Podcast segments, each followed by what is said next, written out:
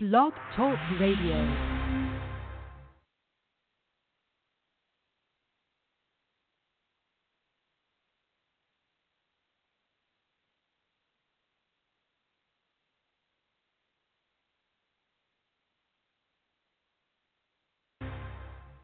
happens all too often. Children kidnapped in metro Atlanta, often without a happy ending. Yes, tonight we start our newscast with a rare exception. Police believe this man right here snatched a little boy in Atlanta, used money to get him where he wanted him, then grabbed the child and shoved him inside a vehicle. Uh, but little Willie Myrick's love of gospel music may have in fact saved his life.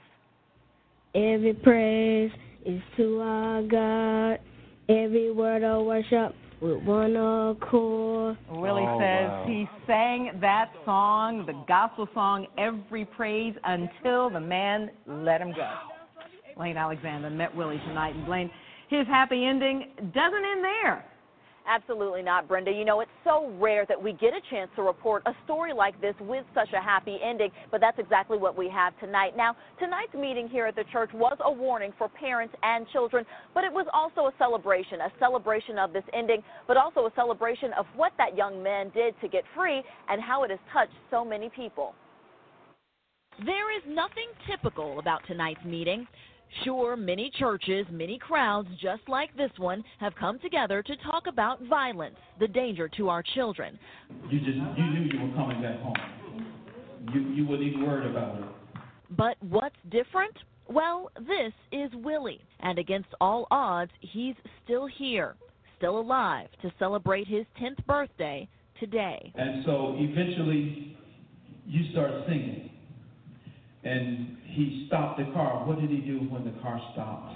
He threw me out. He opened the door. Willie's story traveled fast, and soon it caught the ear of gospel singer Hezekiah Walker. you know, it's really emotional for me because, um, you know, you, you you know, you never know who you're gonna touch. He's the one who wrote that song. I just want to hug him. I just want to tell him that I love him.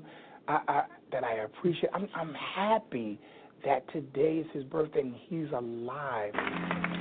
And that's why, on this day, And our guest came to us all the way from New York City. the Grammy Award winning singer finds himself here at Mount Carmel Baptist Church. Hezekiah Everybody, come on, clap your hands, everybody. I need y'all to make some noise. to greet the young man with whom he now shares an unshakable bond.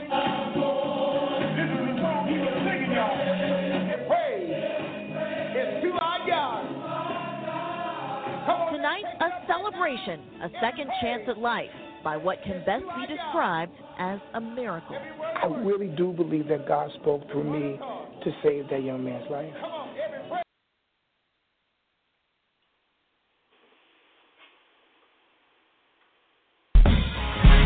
Let me hear the worshipers.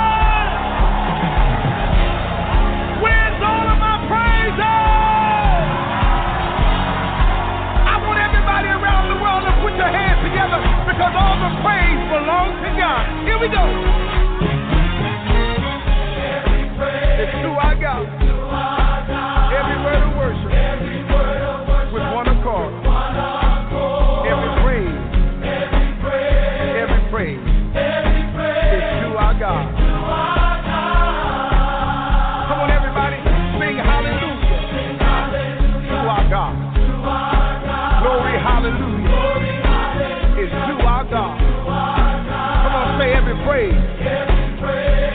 Praise. It's to our God.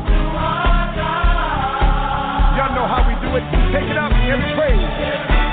It's to our God. Every word of worship. With one accord. Come on, say every praise. Every praise. It's to our God.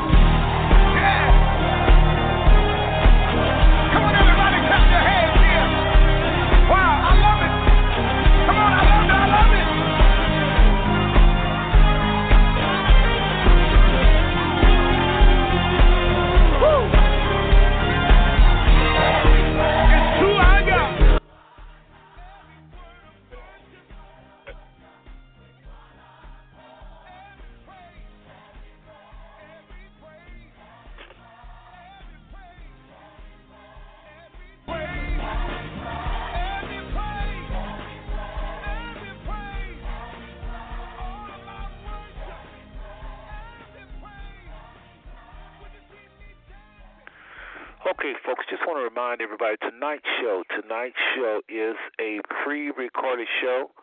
This is Seth, your cousin, your brother, maybe your father.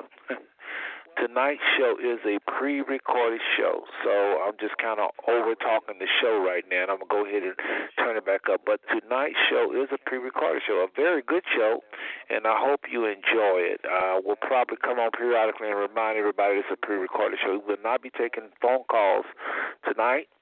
Uh, so just know that kind of had a few things that come up in the family, and I was was was unable to. Uh, put out a uh, was unable to do the show tonight. That's all there is to it. But I picked the best show I could find, and so hopefully you'll enjoy what my selection has been for tonight. So enjoy the show, family, and I'll stop by periodically and just remind everybody that tonight's show is a pre-recorded show. Okay, so enjoy this pre-recorded program. To let that boy go. So I thought I would start the show off with that. That's a bang. Now that's what you call a bang where somebody actually was delivered out of the clutches of evil. No telling what would happen to that little boy had he not gave God the glory in that back seat and just really stirred up whatever was inside of the young man. Well, anyway, every praise is to our God. What a what a wonderful way to start the show. Again, you listen to the Douglas Canady Family and Friends Network. We are a family scattered throughout the world, really really, really, really, not all over the world, but a few places outside the United States, but inside the United States for sure, at least, oh, I think we're at something like 12 states. And it goes something like this Kansas, Florida, Texas, California. We're represented in Arkansas. We're represented in Missouri. We're represent, uh, represented in Alabama, Georgia, Michigan, Oklahoma for sure, Alaska, and uh, Ohio. So we are all over this country. And I want to welcome those family members listening from every single one of those states. If you are, I don't know what's what on the phone lines right now, probably not that many um, states represented. But anyway, just know, family, you have family all over the country in various parts of our planet. And we just need to be in prayer for our family um, because a lot of family members these days struggling with depression, struggling with challenges that just seem just way over their head. You know, just mountains that look like they'll never ever move, and they are losing hope. Yes, yes, yes. I said it. Some of your family members are losing hope okay? Uh, losing fight, losing drive. I know because I've been there. And so, this show, this show, one of the goals is to inspire, encourage, uplift, strengthen. That's all we're trying to do. Uh, myself or any of the co-hosts that I have on this show is not the voice for the family. We're not the leaders. We're not any of that. We're just uh, I like to call us gatekeepers. We just we're just some individuals that love the family just like you do, and decided to just do some things and just like you're doing some things, I'm sure. So, anyway, family, welcome to another episode. Hopefully, y'all was able to enjoy the fourth if you celebrate the fourth, and um, and everybody is just sitting back, chilling, ready to get into this open forum. Must say, I must say, family, that open forum has been something that um, many of you have share, uh, showed a serious interest in. Many of you have really showed an interest in open forum. Uh, let me um, just trying to see if my co-host is in the house. Darling, if you're in the house, please press one. Darlene Douglas, if you're in the house, press one because she's been switching phone numbers on me lately. Uh, but anyway, I think this is her. I'm not real sure though. Um, hold on one second, everybody. Okay, let's go to Austin, Texas, and uh, reach out to a co-host, the co-host, the one and only Darlene Douglas. Darlene, is this you at uh, area code uh, three seven seven three seven? It's me. How are you? Okay, yeah, you got. You did, did you press one? Cause I got to make sure this board is working okay. Did you press one? No, I didn't have a chance to. I have a new uh, phone, and uh, a new cell phone, and I'm not real sure if it's gonna. Yeah. Yeah, well, I thought that was you. I'm glad I I, that I um, was able to remember that number. Well, anyway, say hello to the family. Hello, family. Hopefully, everybody enjoyed the fourth on yesterday, and, and everybody's doing well. Yes, yes, yes. And we mean that. I'm sure she means that. And family, we just want to, um, again, I know I keep saying this, keep saying it, but those people that come in late into the into this um, fireside chat, I call it this blog, will miss out on some things. And so I just want to thank y'all, especially send out a special thank you to Bubba Jack and the private caller, whoever you are, you know who you are. Want to thank y'all. I mean, you may not you may not think none of it, but for me to look up and see those two numbers every single time. There's other numbers on the board, okay? There's numbers. There's all kind of numbers on the board, but those numbers always are there. And so maybe some of these other numbers I'll, I'll pay more close attention to. But those are the oldest. Those are the oldest numbers that seem to have been with us on a lot of our shows, if not all of them. So I just wanted to pay respect, and really to some of the others, probably that there are a lot, and I just don't see them as much as I do. Bubba Jack and the private caller. So thank y'all so much for tuning in every single week religiously. You must really be blessed by this show. So, darling, what do you think of this open forum? What do you think of doing open forums? Um, I haven't thought much about it. I do uh, like the different topics that that comes across. Um, uh, just kind of wish we had more family to participate, but other than that, it's it's it's Yeah, yeah. So, um, put a little walk, put a little music on here in the background. But yeah, family, uh, we really, really, I really, let me just say this, I really look forward to doing these open forums. I'm letting y'all know that right now. They're very, uh, it allows us to do more than one thing. You know, we're not limited to a particular topic. And uh, of course, family, you can just tune in if you like it, and if you don't like it, just sit back and kind of just watch the family do their thing. So I always enjoy it. Um, let me go ahead and go because I know Donald Jr., the one and only Donald Jr. Shaw, is supposed to be uh, stopping by tonight. Y'all know he works a lot these days and not able to be on every week, but I think this may be him. Area code 817 378, Mr. Donald Jr. Is that you? This is me. Well, all right, sir. All right. Well, welcome to Again, everybody, this is a uh, pre-recorded show. This is an old rerun, and uh, hopefully you'll enjoy this uh, old rerun. But uh, I decided to not do a show tonight.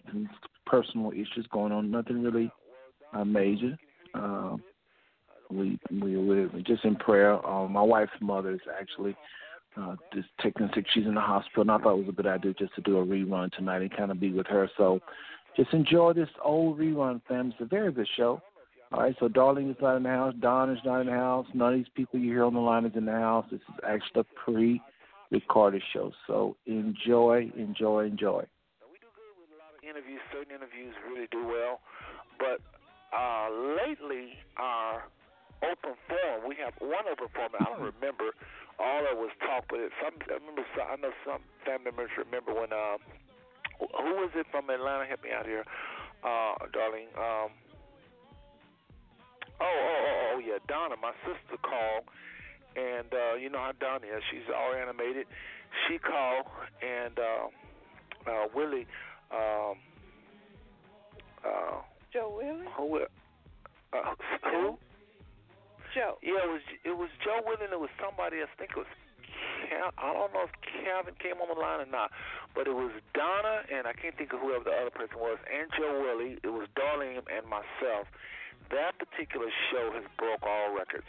So I want to congratulate the family on that because for the longest, uh, the uh, Ennis Buddy Douglas show, our very first show, was just killing it. I mean, it was just it probably still is the most heard listened to show after it goes off. You know, when the show goes off live, there's two types of numbers we look at, and we just talking here, family, just talking a little bit about blogging so everybody will know. But there's two ways you look at blogging: your live shows, and then when you go off, how many people listen. And when we go off the the, the the the number one show that the Douglas Canady Family and Friends Network have is the Ennis Buddy Show, where Bubba Jack was the guest. That show, I don't think no show have touched that one yet because it's so old. You can always go back and listen to it, so it just continues to grow. You know, the second, uh, well, uh, the the most popular show with callers, you know, has been, believe it or not, that second show with um, Baby. Uh, you, you know, many of you remember the show with Baby, uh, uh, Dosha's daughter. That show, we had people calling that couldn't get on the phone lines because we, we reached our maximum. We only did that like maybe that was it.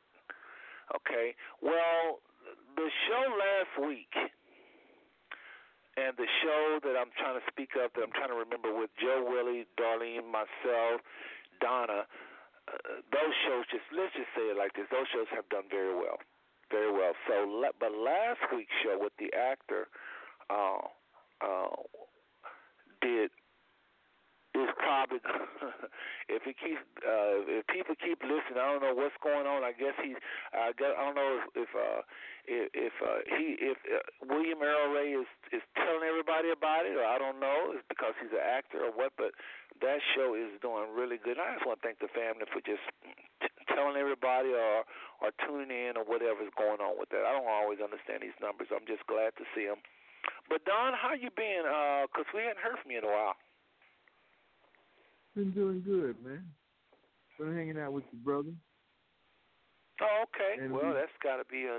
Uh, you've been doing good hanging out with Mars. He kept you laughing, if nothing else. Yeah, I've been hanging out with Mars, making sure that my sons are doing the right thing, and Mars and I have been servicing people as their needs come up in the uh, home repair type business. We do that on the side. Oh, how's that coming along? And mentoring as many as I can. All right. Well, yeah, Mars is really uh, is a good handyman with that, and uh, so um, wish y'all well in your endeavors there. Uh, as he does his GC, and we call it GC, and uh, general contracting is what they call it in the real estate world. But Don, good to have you on, man. Yeah, let, let me share this with you. Last night, I I found out that uh, our cousin Linda Booker has, I think she's showing 15 grandchildren. That's a lot. She has what? the 15 grandchildren. Wow. That's a lot of grandchildren, ain't it? you know, but she inherited quite a few from when she got married. Oh, okay. Her former husband, Mr. Book, who, you know, he, he's deceased now. But, uh, oh, but with her children and when from, when- from when she was married, and I think we were in, in Naomi's house last night, and it was a blast, man. Chris is, in town. You know, Chris, he's all Okay. Now hold on, hold on. Let me kind of update the family just so it won't be a, a private joke between just you and I. When he say "Ain't Naomi family," he is talking about Ed and Isabel daughter, Azalee, her daughter, Naomi. That's what house they was over, and we're talking about Naomi's daughter, Linda, having all these grandkids. And now he's talking about Chris Booker, who's been on the show, plays professional basketball, who happens to be in town. Go ahead. Yeah, it was just a blast, man, to see all the children there and firecrackers everywhere, cannons blowing, man. You thought you was dead now. But it was nice. we had a nice. I like to too with those of you that are not aware. My brother, uh, Eric Lowe, who is uh, my mother, Robbie Booker Slaughters, uh, I think he is the third son. He was in town. He's uh, been overseas for a long time in the Netherlands, but he came home and spent the weekend with us because he was. Oh, that was really finish- nice. Yeah, he was here for a little while. So we had a really nice time. It's good to see those sponsors together in a while. Yeah, yeah, and I think isn't uh I saw on Facebook and family. That's another way you can really get to see a lot of people is on Facebook. Seem like all of our families on Facebook, and I saw on Facebook some of those pictures of people you just mentioned.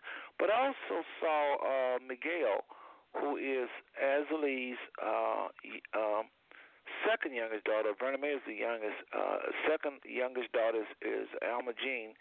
Her son Miguel, who lives in Florida, was in town. I think is was he not, or was that a Florida picture I saw? Oh, oh no, yeah, he was in town too. Now Wow. I think he, I think he, I think he has, has now left, but he was in town because I talked to his sister, Montrese, on yesterday. Her and her children were over to Nelmas, and it was just really a very nice. It was kind of like a family get together, man. My brothers and, uh, well, you know, your brother Mars Wayne, and then we had a whole collection of relatives there, man. So we had a really nice fourth of July. Well, that is good. I did not know all those people would have been there.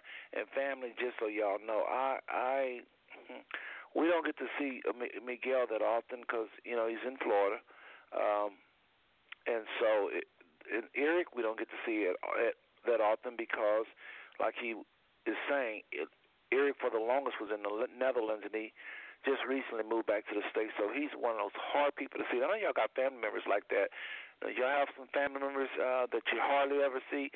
Well, that's why Don is taking the opportunity to share that with us. I did not know that, and I wish I could have been a part of that. So anyway, Don, thank you for the update. And family, we're talking about family. Everybody on this phone listening, most of us are bloodline related, and that is a wonderful thing. Connected from various of the 12 states. So I want to go ahead and just uh, just uh, open up the show and really get it going here. Uh, I want to probably start with Miss Darlene. Darlene, I know you got always some good stuff for us, so I would like for you to, if you don't mind, share with us. Do you have any, Darlene? Do you have any um, um, birthdays for the new month of July? I do. You do. Okay, well, let's get our little birthday song out.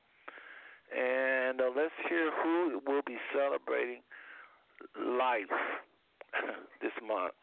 Okay, who will be celebrating their birthday this month? Let's go ahead and start this music up.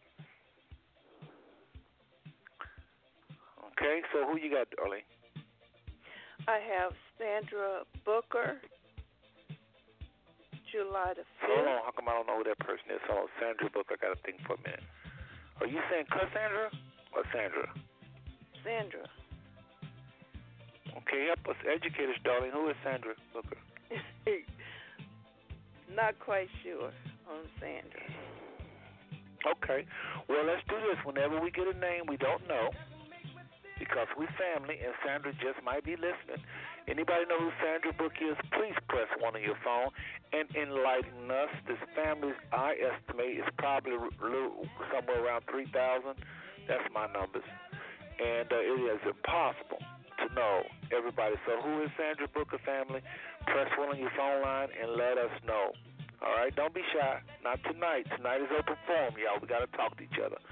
But go ahead while they're thinking about pressing one and uh, uh, let us know what other birthdays we have.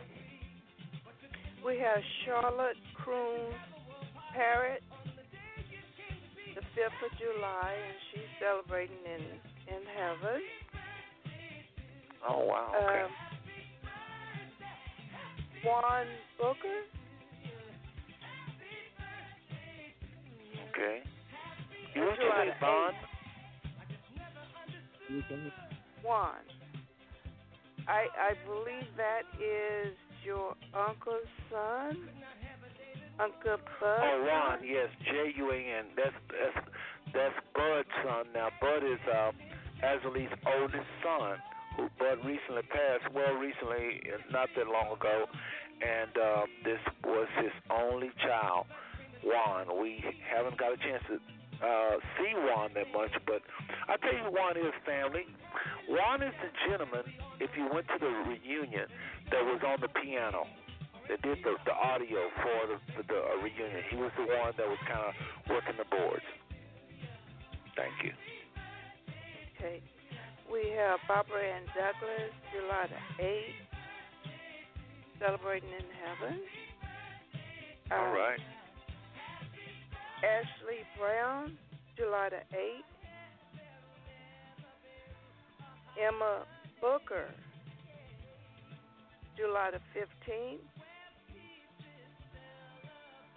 Greg Douglas, July the 16th. Mm, Happy birthday, Greg.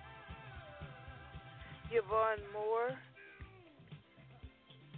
July the 16th. Um, Barbara Catherine Douglas Griffin, July the 16th. This is St. Catherine. Uh, Christina Delona, July 18th. Arthur Melton, July the 21st. Lucretia Bell, I believe this is St. Dorcias, July 22nd. Um, Okay. O- Ophelia Bookman, July the 22nd. What, what and name is that? L- Ophelia. Ovilia. That's a new one on me. How come I don't know that name? Um, I don't know everything. Ophelia. Yeah, it's like the uh, what was it? Ain't ain't Ophelia in the movie? Oh, and we have Lydia Turner. Yes, yes, my July daughter Lydia. 29th. Yes, daughter, yes. Right? That's right. It's July the 29th. Don't forget. I better not. And um, that's all I have for right now. And I'm sure some more birthdays, as I said. Right now, that's all I have. And we want to mention again July the 2nd, 60th wedding anniversary for Norman Earl and Ola Joyce Douglas. 60 years of marriage, July the 2nd. Wow. And what we want to do in a little bit, we're going to play a song about these anniversaries because, darling, you have quite a few anniversaries there from the last month. And I didn't get a chance to do this, but I want to play a song for the anniversary, just a little something different. So when we go to our break, I want to play a little special something for those that's been married for so long. And not just 20 and the 30 year people and the 40 year people, but also anybody that's just been married and just really doing their thing. Marriage is hard, family. Y'all know that. You don't need me to tell you that. It is a hard thing. Am I right, Don? Am I right, Darlene? I mean, it's it's no joke that when you see people married for a long period of time, it's something, you know. Uh, it's really, truly something.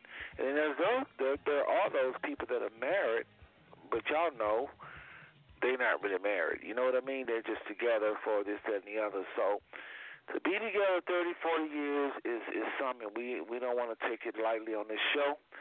So I want to play a little song, and y'all rem- remind me now, Don and Darling. I'm gonna hold y'all to it. so we want to just highlight the anniversaries with this song after when we go to break. But uh, Darling, any other announcements while we are at it? Any other updates, announcements um, that you know of? I was kind of waiting on Edna to come on. She has a Okay. few things. Well, let's do this, uh, Miss Edna. If you're on the phone lines, and ooh, this phone line, that's what I'm talking about. Now, this looked like last week. This looked like last week. We got quite a few people on the phone line. Thank y'all. Thank y'all, family. I see you. The various area code. That's what I like. That's what I like, y'all. I must say, a lot of y'all missed uh, the uh, Willie Myrick story. Maybe I'll play it a little later on, uh, and just for those that that was not able to be on the show at eight. I don't normally do that, but it's such a powerful testimony, and it's kind of old, but some of you might not have heard. Uh, but if you're on the phone line, uh, Miss Edna, please press one. Please press one. And um, while that is happening, let me just say this, family. There are family members that still, I'm just saying this uh, again this week. Remember, family, because some of you still do not know that once this show go off, you can listen to it again and again and again.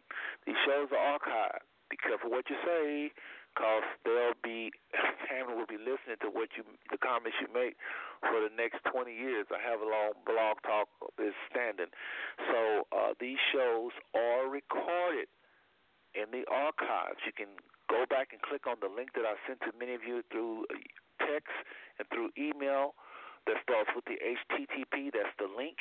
You click on that and you can listen to the show at a later time. You can rewind. You can fast forward. You can pause it. These things you can do. You do not have to listen live. So many of you Tuesday nights are hard for you. You can just listen on Wednesday morning or Friday or whenever. Okay. So please remember, family, this is not just a live show. Okay. Second thing I want to say, now that I got that out of the way, because it's so important that we know that, is please remember to follow if you just become a member of Blog Talk Radio, it's no, they don't charge you anything. It's free. And I think you have to create a little uh, show or something. That used to be you have to create a little phony show. And if you don't know how to do it or you don't want to do a show, put it off like 12 months from now. Just create a little phony, a little freebie show, 30 minute show like in December that you don't have no intentions on doing, just to get that uh, username. And then with the username family, you can ask for Blog Talk to set up a reminder to come to your cell phone or your email whenever the show is on. So you'll get a reminder sent to your uh, email or, te- or your phone uh, in, in a way of text 30 minutes before any show that Five Smooth Stones do. Five Smooth Stones is the network that's producing the show. Okay? Um, next week, next week, family, uh, I, I've been talking with Darlene about possibly taking a break.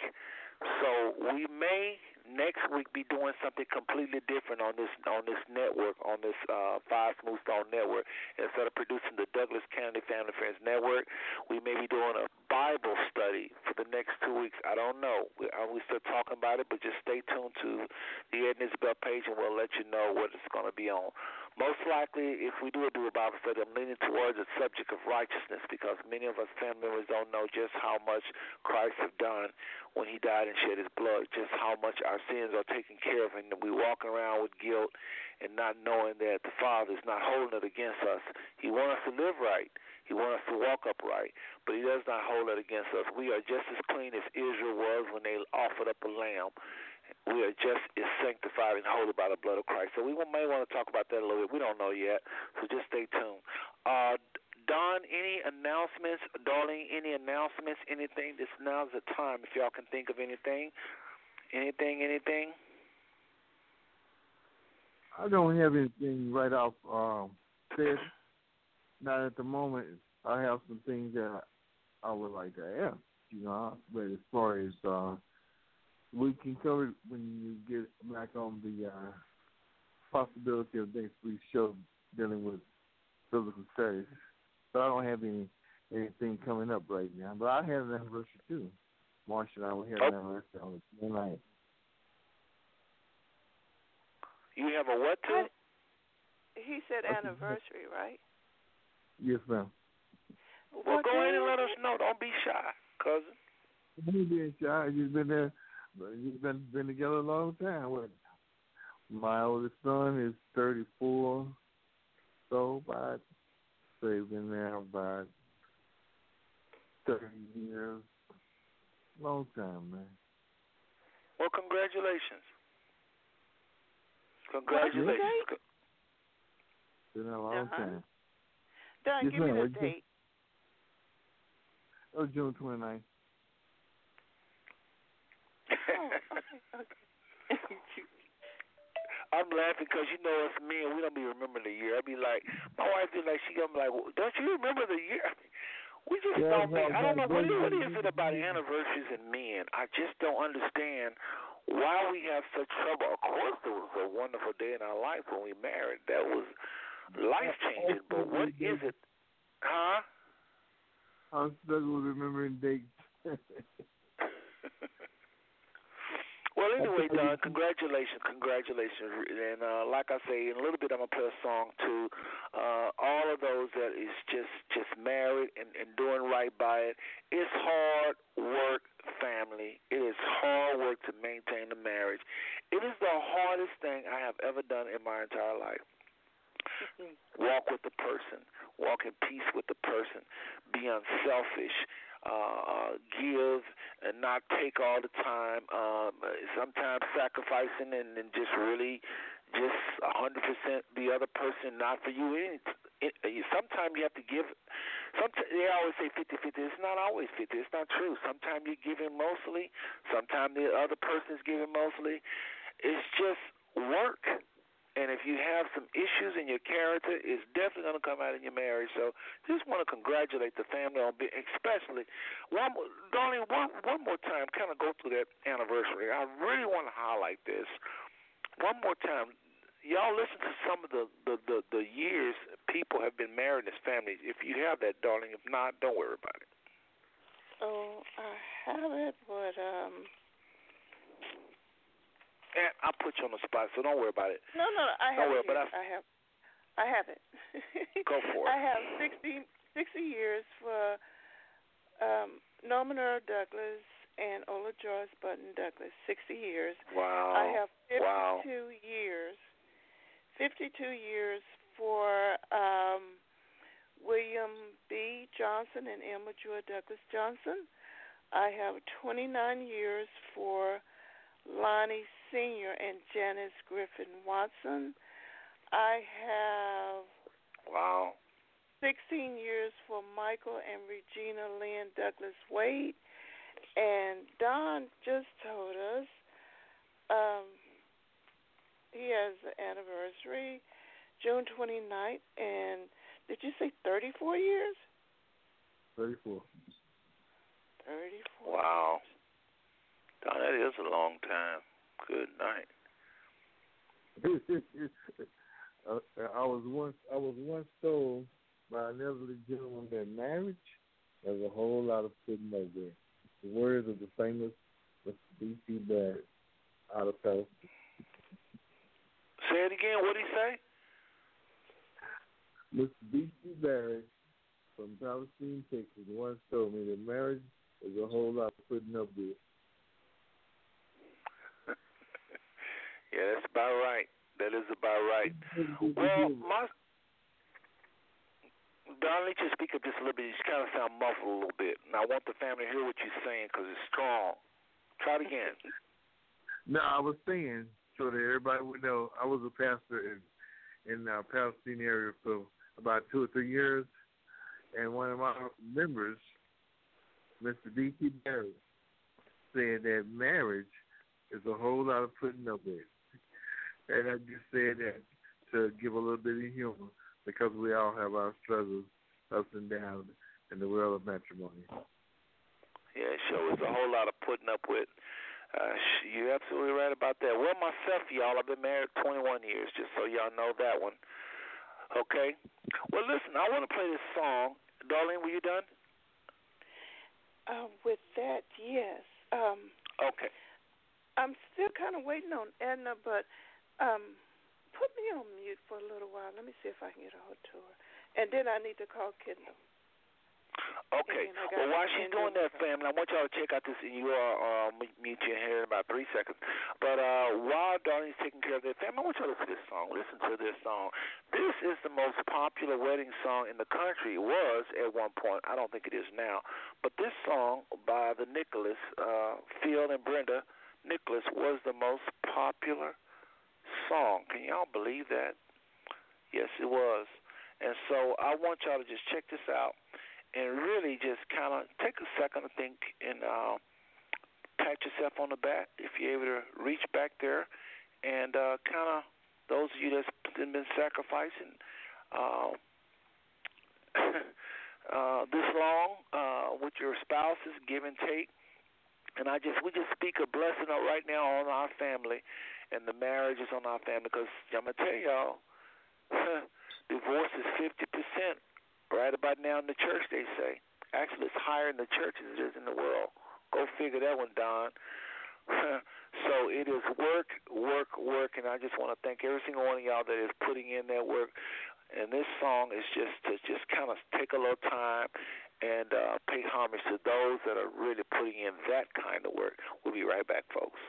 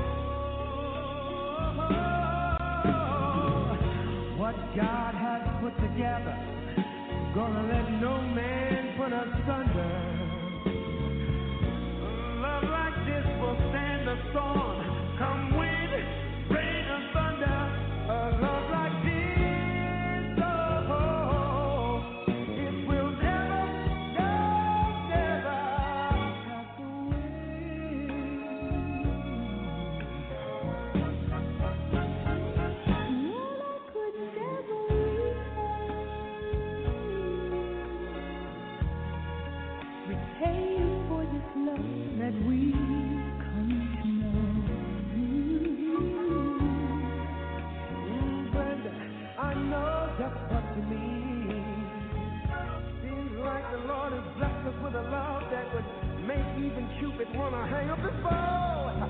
Hey,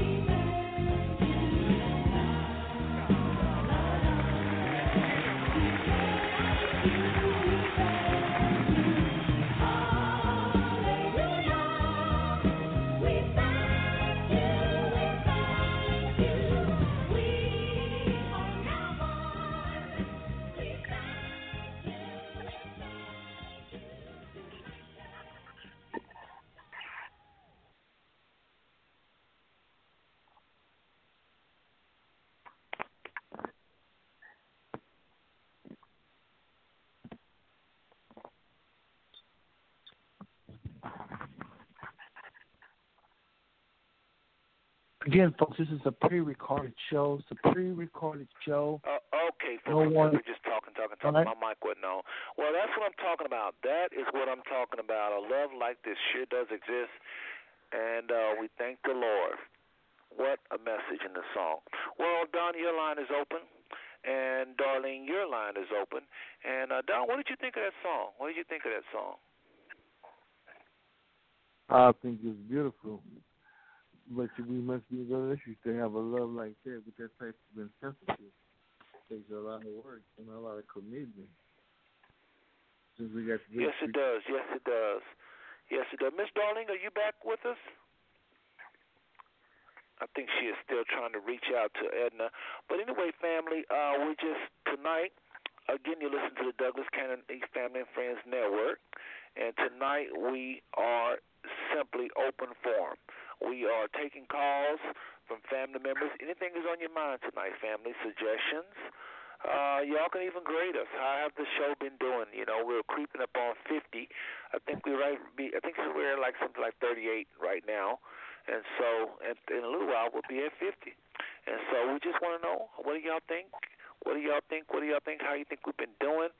Uh, we're definitely trying to. Uh, to uh, put some stuff out there that is really going to uh, be a blessing to the family. We really, really care about our family. We care about what you think. Uh, we care about what you're going through. And I know, um, uh, Don, you can't always, um, you know, a family this large, you know, sometimes I hear that family members get upset when they don't get the calls like they should and this, that, and the other. Um, but I want to say this: that family, I don't know, just we're just talking here. Uh, but I just want to kind of just put something out there. my sister and I talk about this a lot. Um, she's a big, big one for calling a lot, calling like, you know, uh, talking about Donna. Uh, she's she's she is one. She's a caller. She's one of those that like talking every day if you let her. And I'm not that like that. I can talk like once every. T- maybe three months, and you are just as cool with me as if you call every single day. That's just how I roll. And sometimes that's not understood. Uh, and so, um, well, how about you, Donna? What kind of person are you? Are you like a caller, like Donna, calls people every day? Uh, do you feel more love from family when you hear from every day, or can they call you like every three months? And then, hold on, let me put in a third, a third uh, option there, or a third characteristic. My wife's family is just the uh, is even more different. They hear from each other like once, well, maybe three times a year, and they love each other just as strong as Donna calling every day, so or every other day. What kind? How? Do, what do you think of that, Don? I mean, what? What do you? How are you as a person? To be honest with you, I think I'm reserved. I can do okay if I talk to you, or if I don't have an opportunity to talk to you. But at the same time, having had the uh, experience of um, being in a pastoral field, I was required to talk to people all the time. So it just comes like second nature to me, because I can talk. I can really talk, but I just it, it, I don't feel bad if another can communicate with me as long as I know I haven't done anything to them. We just have a different type of people. And I think we are very intelligent people in our things that are more listeners than Don, Don, Don, hold on. You got to hold that phone a little steady. You're going in and out again. Talk like you was doing earlier, cause uh, we we don't want to lose you again. I was. Can you hear me better now? Right there. Don't change, please. Okay, what I was saying I think that You just did it again. You just did it again. Just speak up clearly, please. I think you have a lot of people in the family who are not as much talkers as others, and they like to listen. Even myself, I can talk a lot, but I prefer to listen sometimes, and that doesn't mean that that our diverse family culture or people that don't want to communicate But what it does mean is that a lot of good messages are getting out. And yes, I like to talk sometimes. I really Uh-huh. do. I have a, you know, from the ministerial background to the, uh, I was trained in broadcasting, and we were trained to just talk a lot, but we also were trained how to listen. I've listened to Right. of them too. They were very, very good. Right. Well, here's something I want to touch on tonight. And family, remember tonight is open forum. We, Don and I just talking. If something is on some of y'all's mind, press one on the phone lines, and we can bring you on, and we can address that. Right now, we just kind of just waiting on Darlene to come back, and I'm just we just talking back and forth. So, um, uh, that's what I wanted to just kind of get out there. We are not on any certain topic right now. But, Don, I do want to switch gears and ask you a particular question because we have a lot of deaths in the family lately in the last six months, and a lot of lot of hearts are heavy. A lot of people may uh, or may not uh, at this point in their life when suffering loved ones. Some blame God, some don't blame God. Some celebrate, some feel a sense of loss, betrayed uh, by the person that has passed. Uh, I'm not talking about per se this family, but I know in families, whenever there is death, these kinds of things do rear its ugly head. Sometimes people blame God, sometimes people blame themselves, sometimes people blame even the ones, believe it or not, that have passed. So I wanted to just kind of see what you and Darlene might have to say to those people. Um, and we don't want to, we don't have to spend the whole show on it, but just wanted to just kind of uh, put some words of encouragement uh, out there because it's not nothing to play with. Pain is nothing to play with. And again, we don't have to talk about the whole show. It don't have to be a gloomy type of sad type of thing. Uh, let's keep it upbeat and let's keep keep it uplifting. But there are a lot of family members suffering, and not if it's not from death or recent death, it's just from life. There's a lot of young people, and I'm gonna say a lot. I just know about the spirit. I know some in this family, the Asley branch, but I've heard of others on various other branches, and I know that this is not something that's just young people or old people. People are losing hope. They are. The church is being attacked. The church doctrine is being attacked. Uh, attacked. You know what we knew to be strong pillars uh, of belief systems is being challenged. You know from who is Christ to who is God to is the Bible real, and it's a lot of people building their houses, Don and Darlene, whenever she come in family, on sand. There is a lot of hopelessness tonight, even on the phone lines. I just know it by the Spirit. So I don't want to just ignore those people and just act like this family's all together and everybody is everybody's mind is at, at the place it should be. Some of my brothers and sisters and cousins and they're going through. So I just wanted to take a, a, a portion of the open forum to address that. Again, we don't have to talk about it all night, but uh, what do you have to say to those that uh, it don't even have to be the death thing. Just, just, just losing hope in life, uninspired, unmotivated, tired. There's a lot of saints and ain'ts that are just tired in life. The Bible talks about in the latter days that the enemy would wear out the saints of God. So if nothing else, there's a scripture right there telling us that there are saints that feel wore out. So what did you have to say, uh, Don, to that, uh, to the saints and the ain'ts that are feeling wore out, just wore out with life? Well, from the perspective And uh, let me do this because I know that William B is supposed to be also joining us. William, if you are re- ready to come on, please press one of your phone lines. I would love to have you in this conversation as well. And we're also going to be hearing from William B a little later on with his financial tip of the week. No, I hadn't forgotten about you, my cousin. Uh, so we'll be bringing him on as well as Tasha Mahale will be giving us the three R's, recipes, remedies, and reduced prices. All that's coming your way uh, in, in addition to this open forum. So let me just go ahead and check the phone lines because I think I saw the area code. Uh, William, if you're in the house, go ahead. I see your number. If you're able to come on now, press one. Uh, I want to just open up your phone lines until you're ready. So um, if you're ready, go ahead and press one, and we'll bring the one and only William Beyond to add his wisdom into the mix. But right now we're talking about hope, hope, encouragement for those that are just, and um, that's Don. I'd love to know what you have to say on that. And encouragement are things that come from within. And whether you are church goer or a non church goer, it starts with how you look at situations that are human.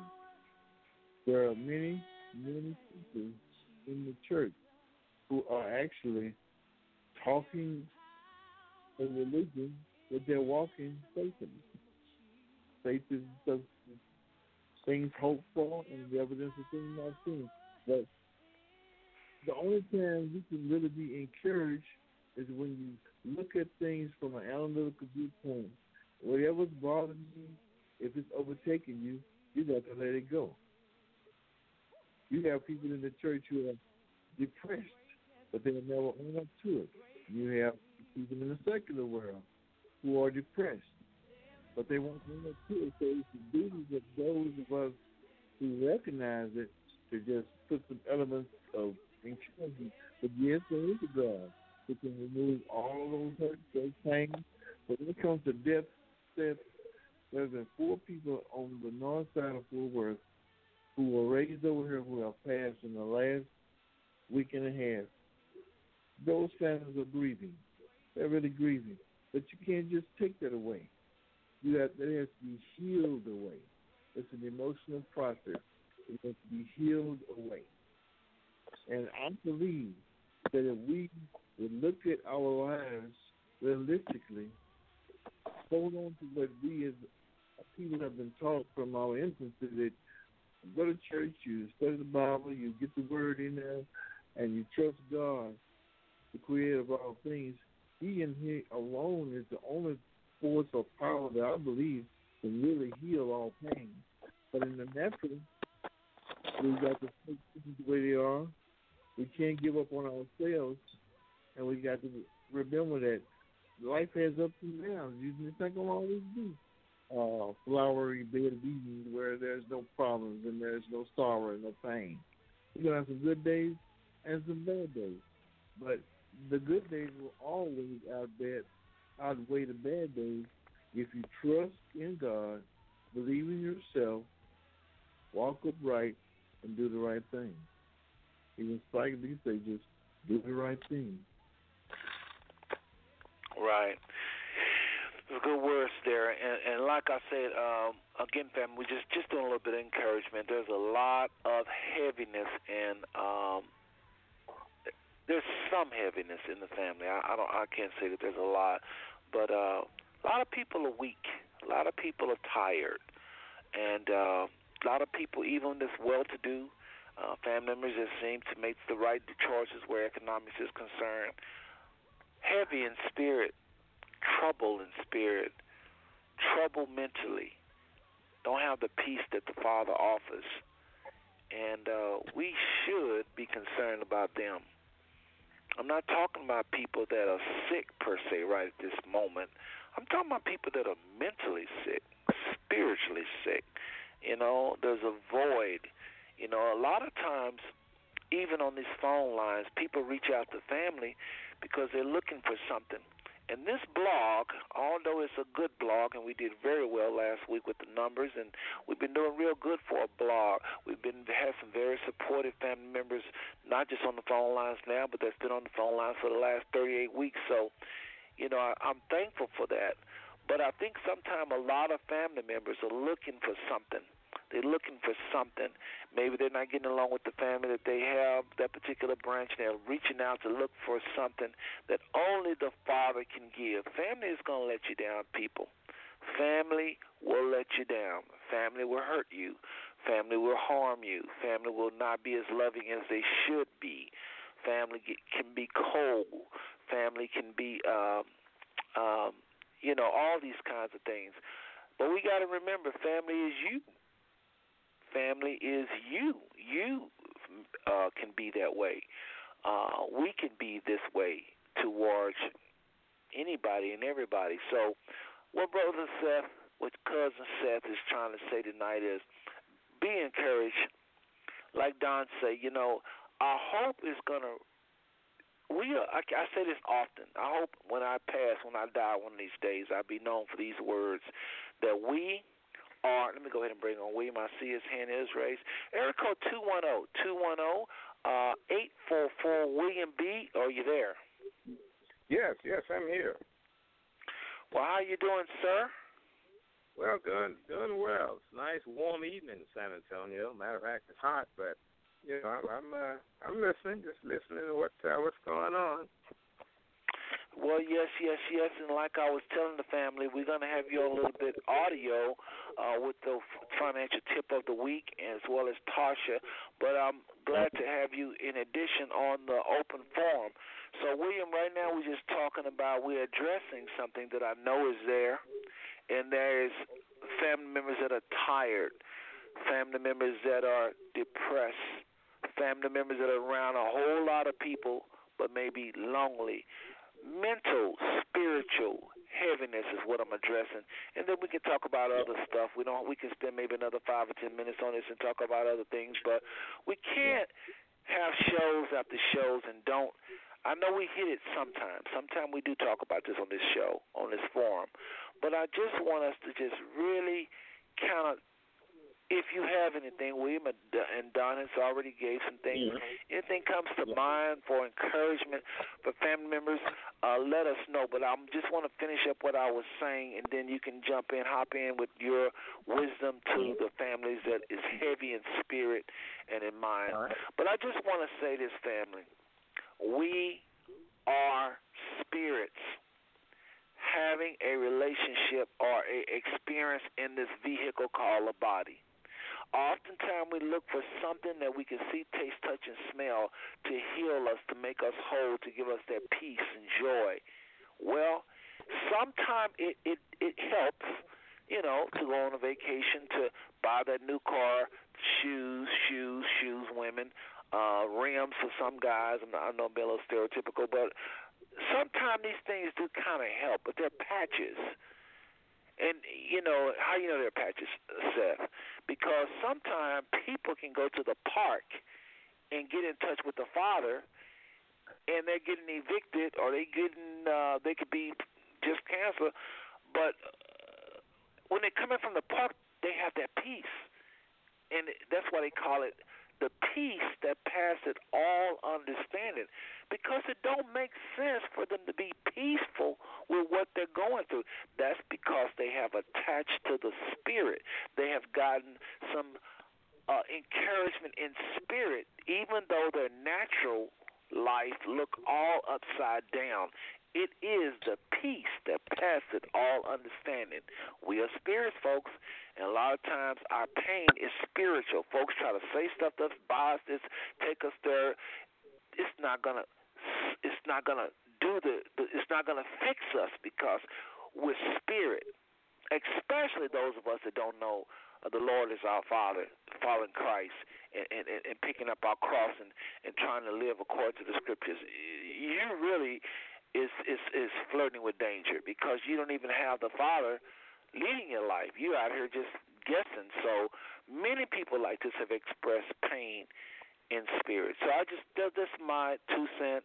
Um, we are spirits family having a relationship in a body, and a lot of our pain that just we just can't seem to get rid of that loneliness, that that heaviness. And I remember Deion Sanders, and I'm and I'm going to turn the mic over to William. But I remember Deion Sanders, who had just won a Super Bowl, and he had just bought a convertible. Many of you have heard Deion say this, talk about this. Somebody's phone is ringing. I don't know who, but I hear echo. Can't be in the same room with anybody listening to the show. But uh, Deion, okay, there I go again. I'm going to start muting lines here. Uh, Deion mentioned how on the night that they won the Super Bowl, he attempted to kill himself. Now, uh, if anything is weird, that is weird. Don, it's your line, okay? So you can't be in the room with other people, Don. So I got you muted right now. As soon as I muted you, all that stopped. Folks, listen to me. It isn't about money and prestige and power and position. Still small voice and being at peace with yourself and your maker.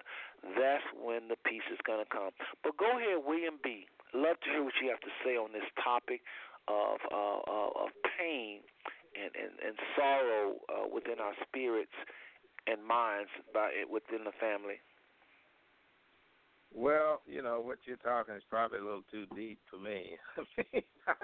I'm, uh, you know, I, I I hear you, and and I suspect family members do. I think we as human beings all have ups and downs, if you will. We have uh, times when we are feeling better than we are at other times. To me, that's a natural course of events. There's no all highs or all lows. It sort of balances out over time, I believe. So, personally, I tend to be an optimist.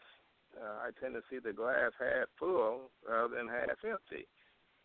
And I like to have people think of it, you know, in that fashion. You know, we as a people, uh, ancestors from Africa coming to America, we must be quite optimistic to have uh, to still be here, really, and to be of sound mind uh, and body and spirit for the most part, because we, we have gone through an awful lot. And by the way, you're talking about feeling down, depressed, and what have you. Well, for me, racism and bigotry and discrimination and the rest of it uh, has a tendency to make a can cause a person to feel down. If you ask me, not that we Mm-hmm. want to wallow in that, but that's a reality. And of course, we don't voice it that way, but that's a reality. That's something that many other folks need not even entertain that kind of thought. Uh, they they just in a different world from where we are. We consider that sort of thing almost the norm because we put up with it all our lives in one way or the other. But it's really not the norm. Uh, we have uh, our, our people have a lot of high blood pressure, I believe, for a reason. It's not just incidental. There's a reason why many of us, perhaps a high, I guess, a high percentage, suffer from high blood pressure. And I suspect, uh, you know, you'll find that, uh, you know, that, that there's a reason for that. That's peculiar to us and our attempt to survive in America today. And I think we've done quite well, and I look forward to the future. But it's a reality, and we best be on our P's and Q's. And uh, let, let's try to be optimistic, though, family. I believe uh, we'll be better off uh, looking ahead rather than looking back. Well, that's William B. And I appreciate those words. And I think he's on to something. I mean, I do think there's a lot of um, people that's because they are, uh, lack of a better word, they're deceived. I'm talking about white supremacy right now. And uh, they have been brought up to believe that they are superior. We're kind of shifting gears from uh, uh, from the one topic to another one right now, family. So just bear with us, but don't forget what Don shared and myself shared and William about just coming up out of this depression, this hopelessness. Okay, we are powerful people, folks, and we serve a powerful God, and uh, that's why I played that song "Every Praise." Many of you didn't hear it earlier, but I played a very uplifting song that's talking about uh, praising the Father. And uh, even though Earth, even somebody, a group like Earth, Wind, and Fire, understands what I'm saying when they say, when you feel down and out, sing a song. You know, you know, we it's spiritual. No matter how we twist it, it's gonna wind up doing something spiritual to come up out of this so-called funk. But uh, William is on to something here, and uh, we can talk about this a little bit. Don, your line is open, and I don't hear anything, so you got that straightened out. Appreciate that. Darling, your line is open if you're back. And uh, but William is on to something. The, uh, I've been studying racism seriously for like 25, 30 years now. And uh, there's a gentleman. I'm gonna throw his name out there, and family. I was gonna surprise y'all and try to have him on the show. I still may be successful. I don't know. His name is Neely Fuller. Neely Fuller. N E E L Y Fuller. And Neely Fuller is the gentleman that got famous for saying racism is a system. It's not just an oh look at that person over there. He called me a nigger. Oh this person over here, they burning crosses. He says no no no no no. It is a system of survival, and it's in every tiny aspect of life. Racism is in every single tiny aspect of life. And he has a book out that is very popular, and he even gives you answers on how to address racism in every single aspect of life. Again, he was I was supposed to try to get him on the show, but this guy goes all over the world speaking, and it's not going to be easy getting him on the show, and he might want to be paid. I don't know because he is a very much in demand. There's a lady by the name of Dr. Frances Cress Welsing. I know some of you, you your eyebrow lifted when I said her name. And she's been talking about this on Phil Donahue's show. I think she's been on Oprah. Uh, Frances Cress Welsing has been all over the, the, the, the tube and the media, and that is his student. That's a student of uh, Neely Fuller.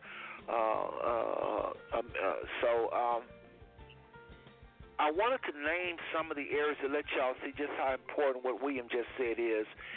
He didn't ask me to do this. He didn't even know I was going to do this. But it's funny he should say that because I got a list of all of the areas affected by racism. And I guarantee you, you have never heard what I'm about to say. Most people say there's nine areas of life. I come up with 30. And I'm going to go through this quickly.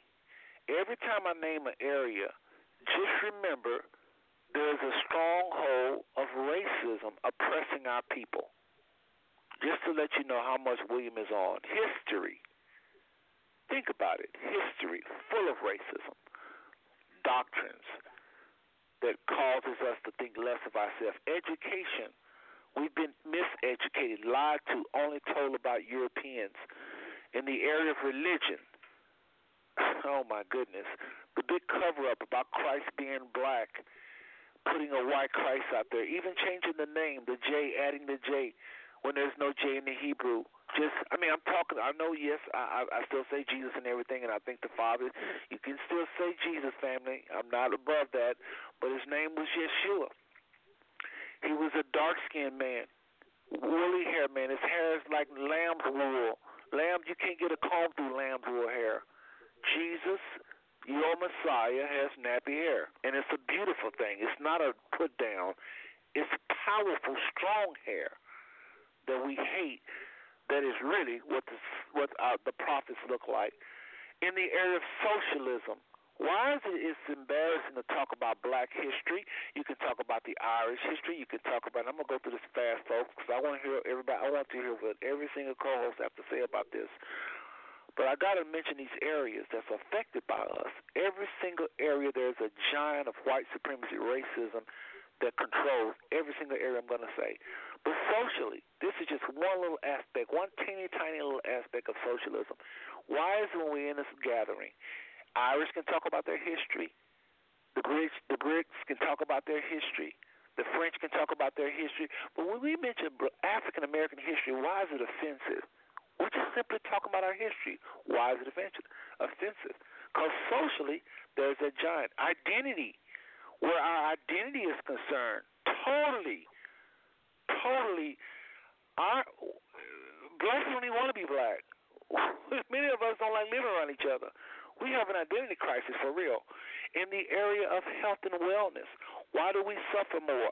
In the area of medicine, in the area of imagery. If you was deaf and you couldn't hear anything and you just watch the images, if you go in the store and look at all of the images of whites on billboards and magazines, it's racist. If you don't if you couldn't hear anything, imagery is racist racism in family, nutrition and food, the disparity there. How our kids, our people, uh, inner cities don't have the vegetables, and um, uh, this is serious. Laws. Look how the laws is twisted for certain people and for other people. Uh, uh, uh, look how um, I'm talking about laws, unspoken and spoken, customs, bylaws, racist. A lot of it still today, set up to oppress one group of people over another. Again, what William B. just said is just a drop in the bucket. Uh, how about this law enforcement? Who suffers more in the area of law enforcement and why? Racism, white supremacy. It's not a slap in the face to white people. This is a philosophy. I don't believe ra- I, white people. When I do these shows, used to do the blogs, they understand. I'm not talking about them per se. I'm talking about a philosophy that can be believed by blacks. Many black people are some of the biggest oppressors with these lies. Here's a good one: entertainment. Entertainment. If you just sit down and say, "Oh, Seth, I don't want to hear no more about none of this black white stuff," turn on the TV, turn on the cable. I don't want to hear none about none of this. You can't escape it. It's all throughout the movies. Certain roles given to certain people. Here's the one sexual myths. Can't talk about that on the show. All types of sexual myths and stereotypes. How about this one? Correction and rehab, the prison system. How about judicial? When you go before the judge, the disparity if you have crack cocaine versus, I mean, if you have cocaine versus crack. Everybody talk about that. The sentencing. Oh my goodness, military defense. We talked about that on the show not too long ago.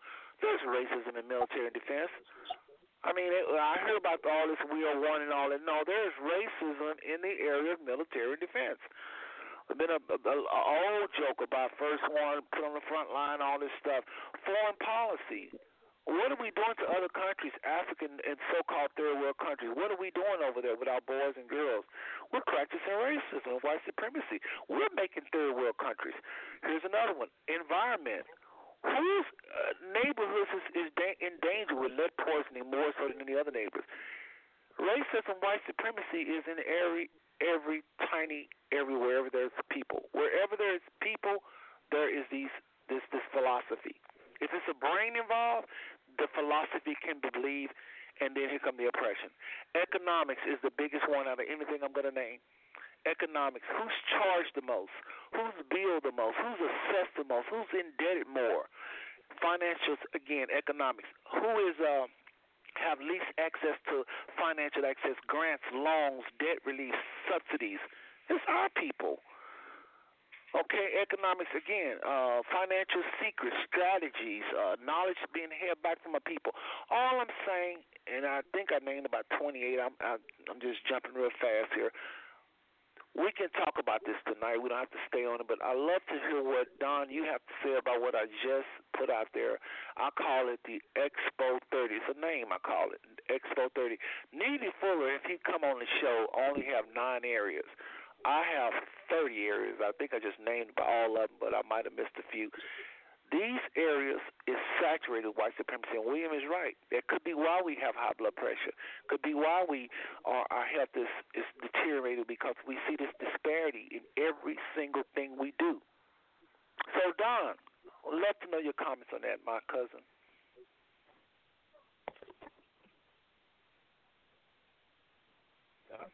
Did I floor you, my brother? Did I floor you? Hold on, let me make sure his his line is open. I think we lost Don. I don't see his number. Uh, William, what do you have to say about what I just said? Why Don is calling back? Well, you know, you covered uh, an awful lot. I think you're right on, right on target. You know, but what I find though, Seth, is that uh, many of our people are uncomfortable, are hearing the truth relative to uh, race uh, situations in America today, and I and I can understand it to a point. You know, really though, because they'd rather forget that race stuff and let's start off now and act like everything is all right and try to go from here. Well, that that sounds nice, but it just so happens that the past has so much to do with the present as well as the future. You know, we we, we build upon history is something that is built upon. You can't just ignore it. It has shaped us and formed us uh, as a people and as a nation. And until we really deal with it appropriately, us uh, as well as other people, uh, we'll always be just uh, you know playing games, shadow boxing, if you will, pretending. And I mean, I have friends all across the the spectrum, and of course, we like to say that. Well, yeah, I've got a white this or that, and that, I guess that's cool, but that doesn't deny the fact that the system itself is in fact uh, racist and discriminatory. It's just, it's just the way it is. Have we made some improvements in America? Yes. Do we have a long way to go? Do we have a long way to go? Yes. Did we elect a black president? Yes. Uh, we thought when we elected a black president, hey, we're we're we're rolling. Everything's going to be great now because look what we did. Come to find out, uh, that didn't really do what many of us expected. Speaking for myself, I thought the situation was pretty much uh, we nipped it in the bud, but no, no, that was the beginning of these people really showing their true who they really, really were. And uh, it's a challenge, but we can meet all these challenges just like we have in the past. Let's just keep moving forward. But let's be real, though. Let's not pretend. Uh, let's be real, stand up, be the best at whatever we do. It has nothing to do with being a professional or not. I mean, no matter what you do, as King said, be the best. I mean, if you got a shop that uh, does whatever, just be the best shopkeeper there is, and you'll be okay in America today, I believe. I'm in business, and I think uh, businesses, to some extent, is colorblind, really. I find my tenants come from all uh, spectrums. Why? Because they simply want the best little place they can find for the best price. Quite frankly, and and that that's that's the way it really should be. That evens the playing field. So let's be optimistic. Let's move forward and not dwell on the problems, but let's understand that they do still exist. And I'd rather not see us shut our eyes to them. But uh, I, I do especially realize William, especially William, if it's contributing to health issues, mental pain.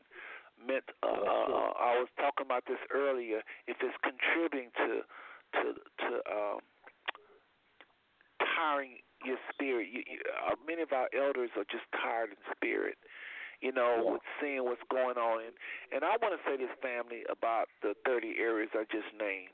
It's overwhelming if I go through each one and name every single system bolted down in that particular topic because it's very depressing. I had somebody tell me you you, you shouldn't do that often. It's very mm-hmm. very disturbing because I have some serious numbers to prove in medical. Like I mentioned, some areas like medical. Just pick on one here. I mentioned the area of medical and health, medicine and health. It's scary, but I want to say this because I heard somebody tell me one time, Seth, we have whites that listen to the show. And when you talk about racism, you make them uncomfortable. You probably would want to reword things. And this is what I told them. When I do shows, William, and darling, if you're back, okay. When I do these shows on racism, I've talked about it probably more than anybody on the internet. Most of my listeners are white. Most of them. I'm not. Well, I'm not gonna say most of them. That's not true. A lot of them are white. And guess who gives me the biggest grief?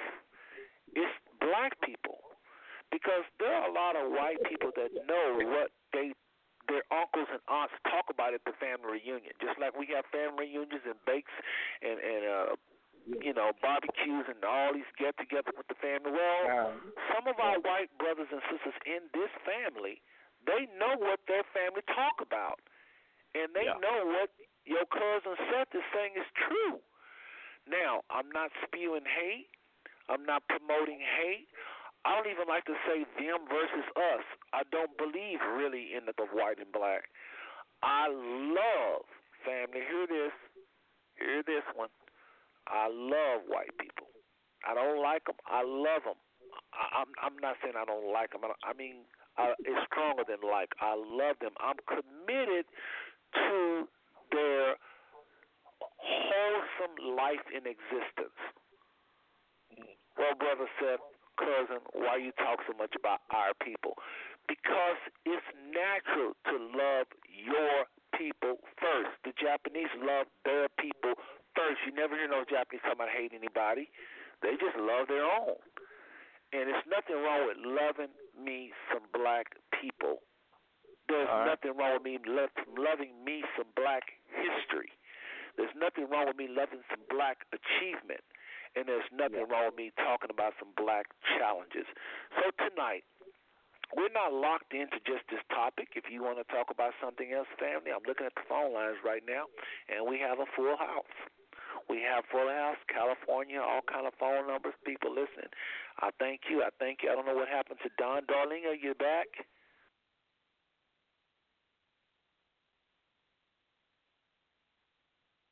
Darling was seeking out Edna. Uh, maybe uh, she. I don't think she's back yet, but her line is open. Anytime she comes back, we'll hear her.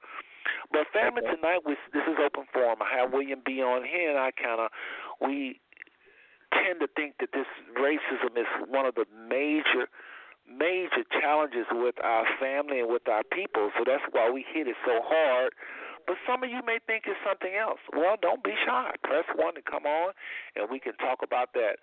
But uh, William, I just want to just uh, kind of piggyback off something you said. Um, we shouldn't be uh, so shallow. You know, the Bible tells us we're supposed to be responsible. You know, it says if you have aught against your brother, or if you have an issue against your brother, that's today's vernacular. If you have aught against your brother, go to him. It don't tell us to run from him. Really and truly, when you see racism, and, and I'm not talking about racism in white people.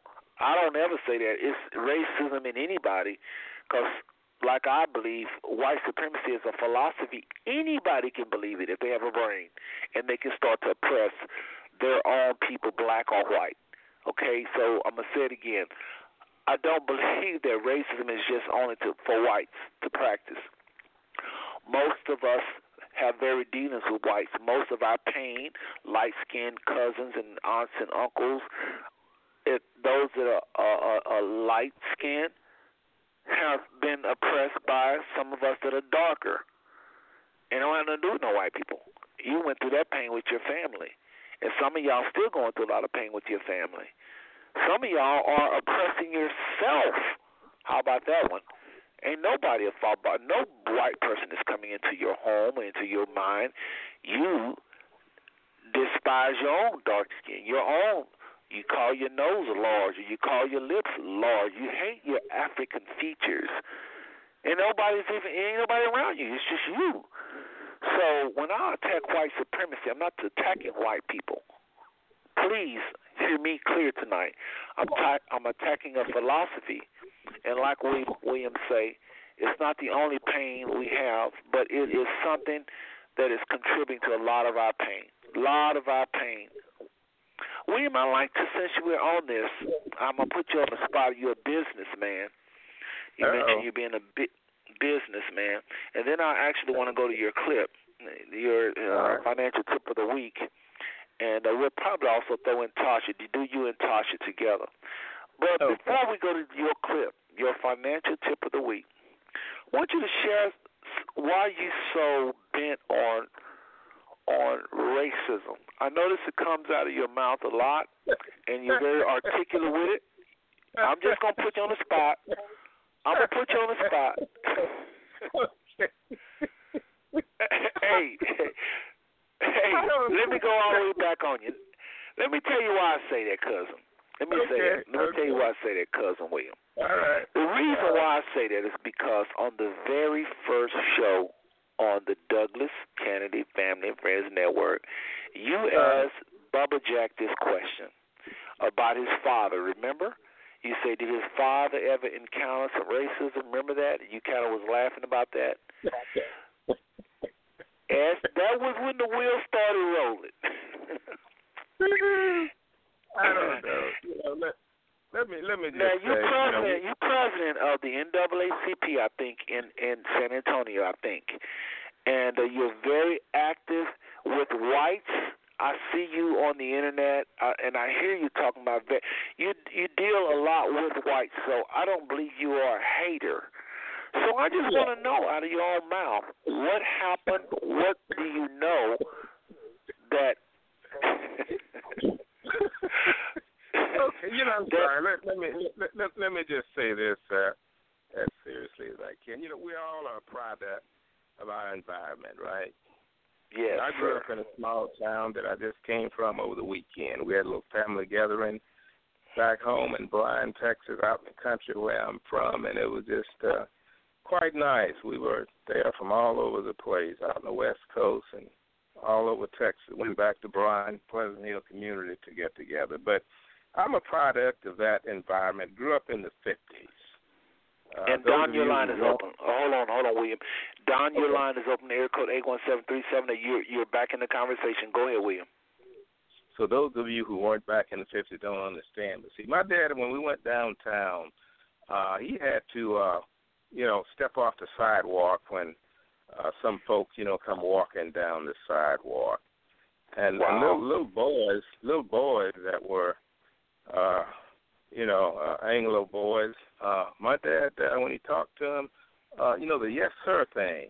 See, and when, when you see that uh, it's just not something that one forgets. That impacts one, uh, and I guess it impacted me in ways it may not other people. So I decided that I would do my darnest to operate at a level that I wouldn't have to uh, really deal, you know, with with that sort of thing. I mean, I as you as you as you're saying, you know, I've got friends all over and all around. That that's not even an issue for me. However, I'm I'm real though, and uh, I I can I can deal either side of the of the of, of the street, you know, really, and uh, and that's just the way the way that is. People who know me understand. I mean, I'm straight up, but I'm still who I am. So I guess I deal with the race thing because it's a big in my mind uh, in the way that uh, we survive and live our lives as black people in America. And to me, if that's the elephant in the room,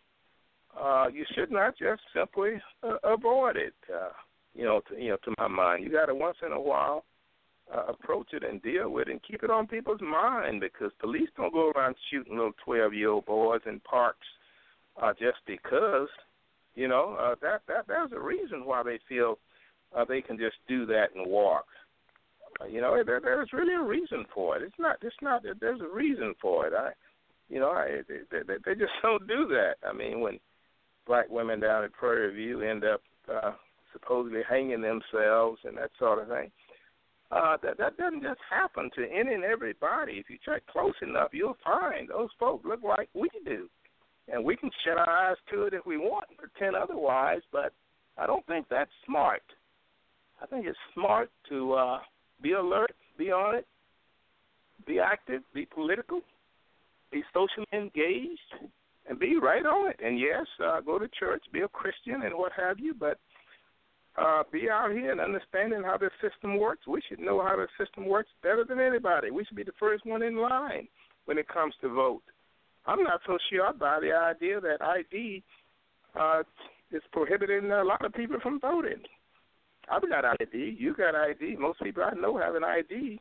What's the problem? The problem is people don't seem to give a hoot or appreciate the importance of voting.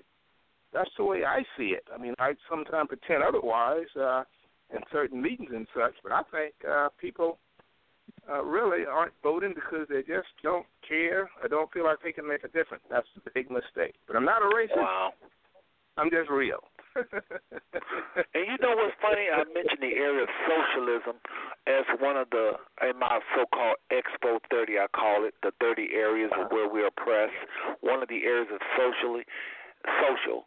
Now, socially speaking, you just prove one of the areas where we're oppressed. You have to keep apologizing. You, William B., have to keep saying, Seth have to keep saying, I'm not a racist. I'm not a racist. All we're talking about is helping our people. I haven't heard you spew out any hatred for no whites. I haven't. But why we have to keep apologizing? We have to ask ourselves that question. Why, when you really try to help black people, do Uh-huh. they look at you as a racist? Wow. Absolutely right. Wow. Absolutely. Well, anyway, folks, we'll be right back. Here comes William B. talking about uh, uh, financial uh, tips of the week. As you know, we do this every single show. and uh, him and Tasha have done a wonderful job. And William, now that I have you on the line, I can just tell you, I want to thank you for your knowledge that you've been part to the family. It has really helped us out a whole lot. We really, really appreciate that. So here come William B and Tasha together. We're gonna do them together, family. We're gonna do them together. How about that? William B. Tasha coming right at you.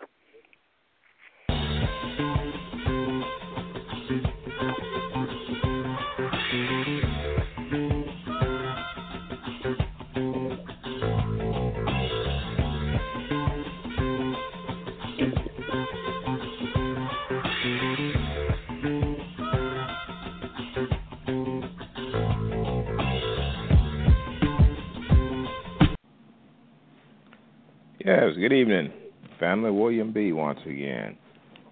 Hope all family members had an, an enjoyable Fourth of July on yesterday. I'd like to talk a bit today about uh, credit cards.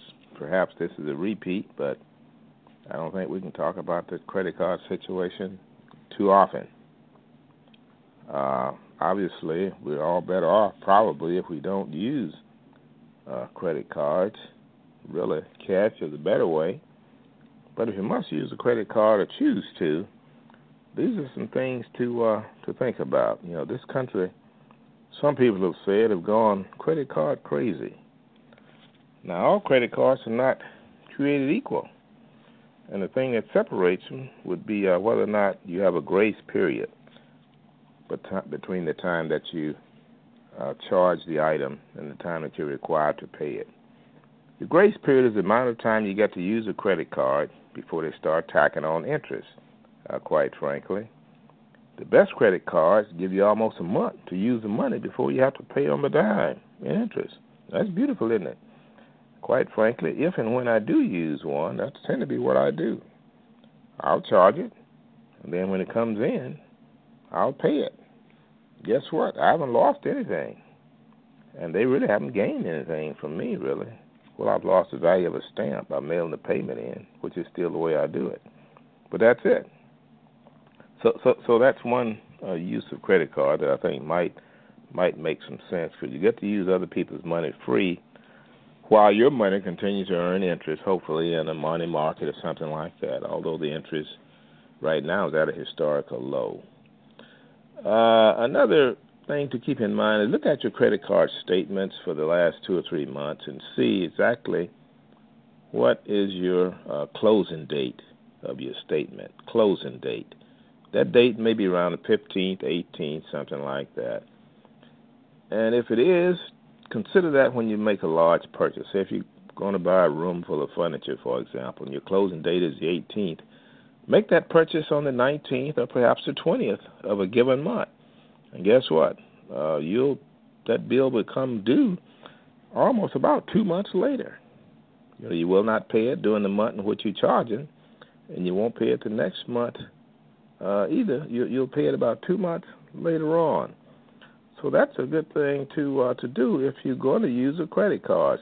Sp- spread that out as far as you can, and uh, make it easy easy on yourself. And also, uh, there's a quick rule of thumb that you follow when it comes to credit cards. If you pay the balance in full, as we've stated, uh, you'll save that. But also, uh, select a card that has uh, the uh, longest grace period. Now, no fee card, obviously. Do you know there are people who, uh, for whatever reason, prestige or whatever they want to call it, they'll carry around a card that they pay an annual fee for. Now, to my mind, uh, makes no sense. You know, they can call the card whatever they want, but it makes no sense to me, family. So if you want a card that uh, serves your purpose, uh, I, I, my suggestion is to select a card that's not going to cost you to use their cards. Sometimes we have children in college, and, and that's a good thing. But credit cards are very busy trying to uh, lure uh, our offsprings into carrying credit cards around and charging uh, and using them. Yes, they certainly are. But in most cases, family, uh, that uh, offspring's bill is secured uh, probably by your credit. So if they don't live up to the requirements of the uh, contract, guess who they're going to call in to live up to those requirements? It's going to be you. Absolutely. So uh, as uh, as they get the cards, uh, I probably wouldn't encourage them to get a card. But secondly, if and when they do, it can be a good learning opportunity for them to use the card, learn to use the card wisely. But on the other hand, if you find that they aren't inclined to do it wisely or the right way, well, then you know what to do. In my case, uh, the card would probably uh, be called in, and uh, they probably won't be using that one, at least not with my name on it. All right, take care. A couple of tidbits. Have yourself a good week. Enjoy July. It's a hot one, so look out.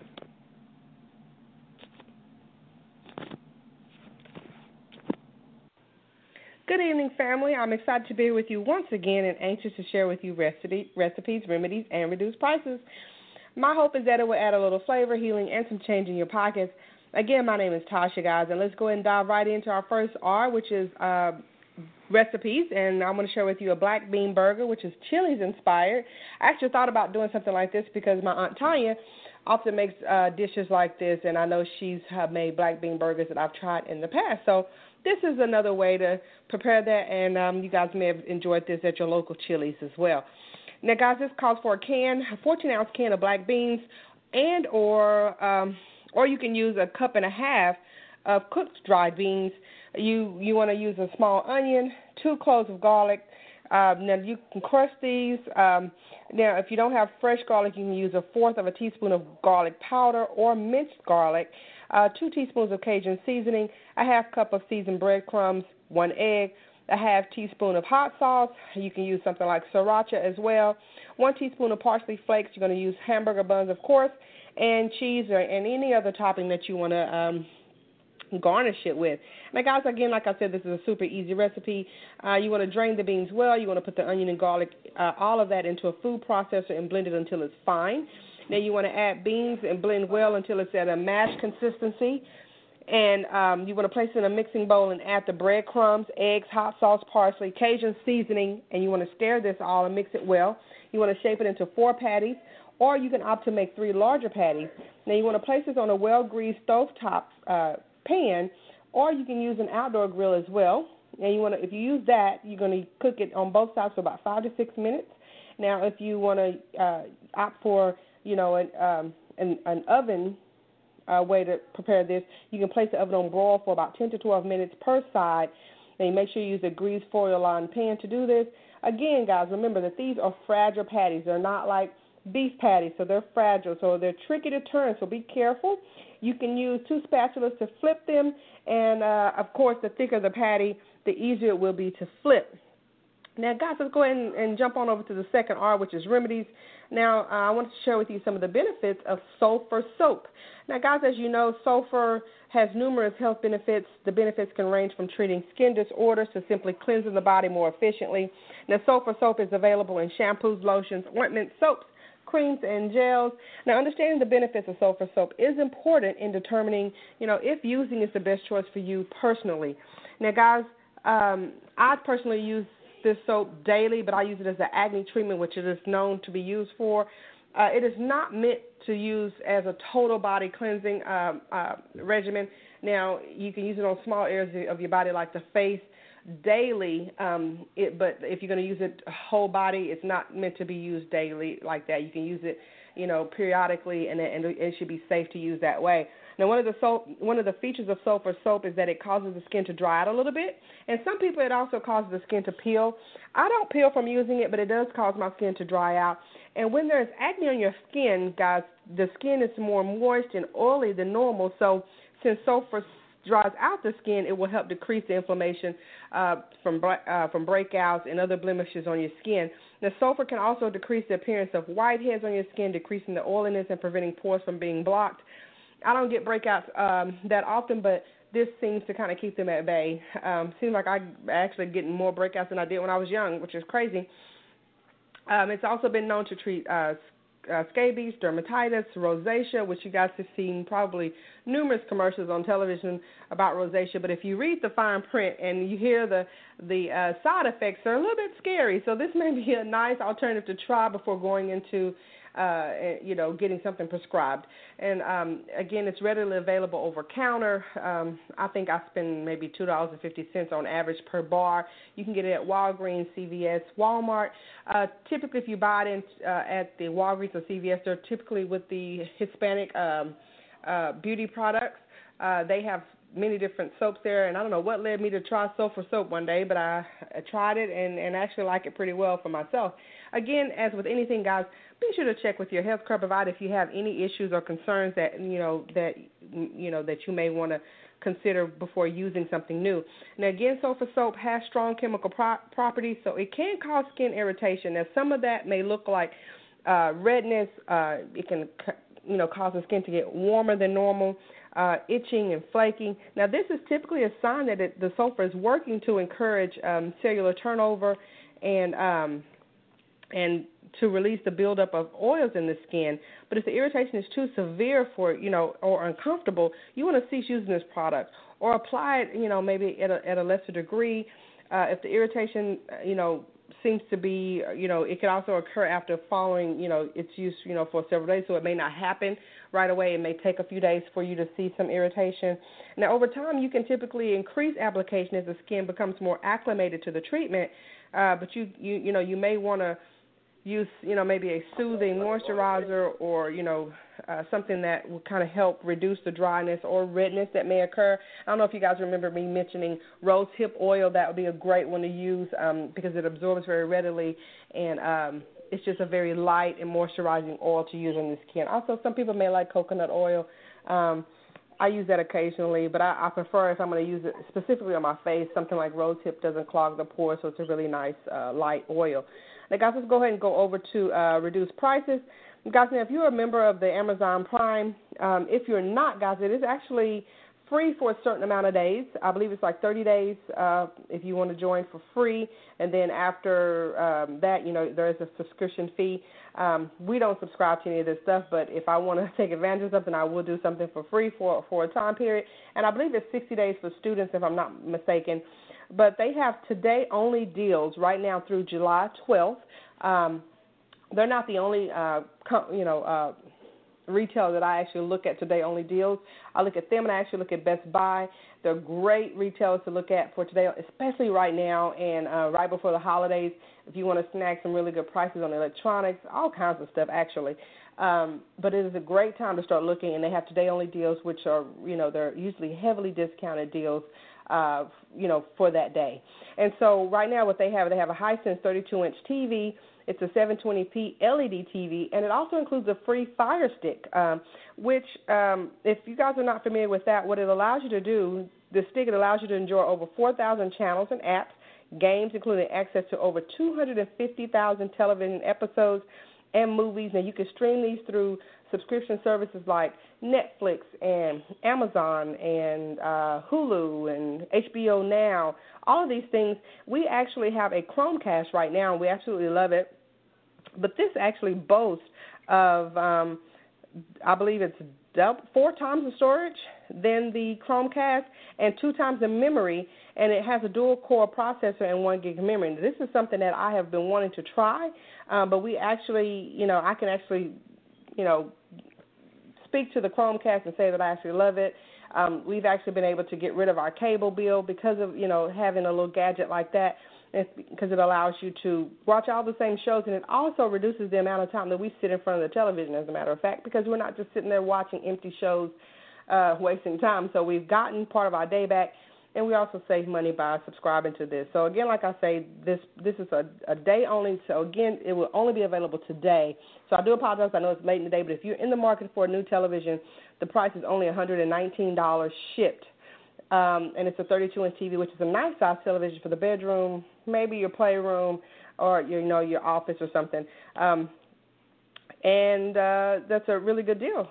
And let's go ahead and move on. The second deal that I have for you guys is Finish Line has a Nike uh, Elite Basketball Crew socks for only four dollars and ninety nine cents. Now, most of you may be saying that's a little bit pricey, but the regular price on these socks are twenty dollars, guys. And my son has several pairs of these, and I've often bought them when they're on special like this. And I will say this much: um, they do last. Um, they have lasted him, and they and he's very hard on socks, and so um, they've lasted him in in a I wouldn't advocate, you know, I wouldn't suggest buying and spending this kind of money on socks, you know, if they weren't on sale. Now you can um, pick them up uh, for free.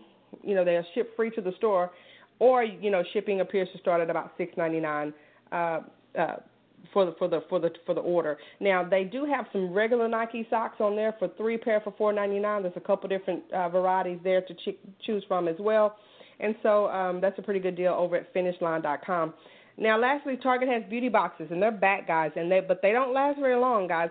And um, they're seven dollars for the box. The value of the box is thirty dollars, and what they do is they put um, different products from Dove to Garnier to NYX to Tom's in these boxes. So as I'm naming these these brand names, you can tell that these are nice brands.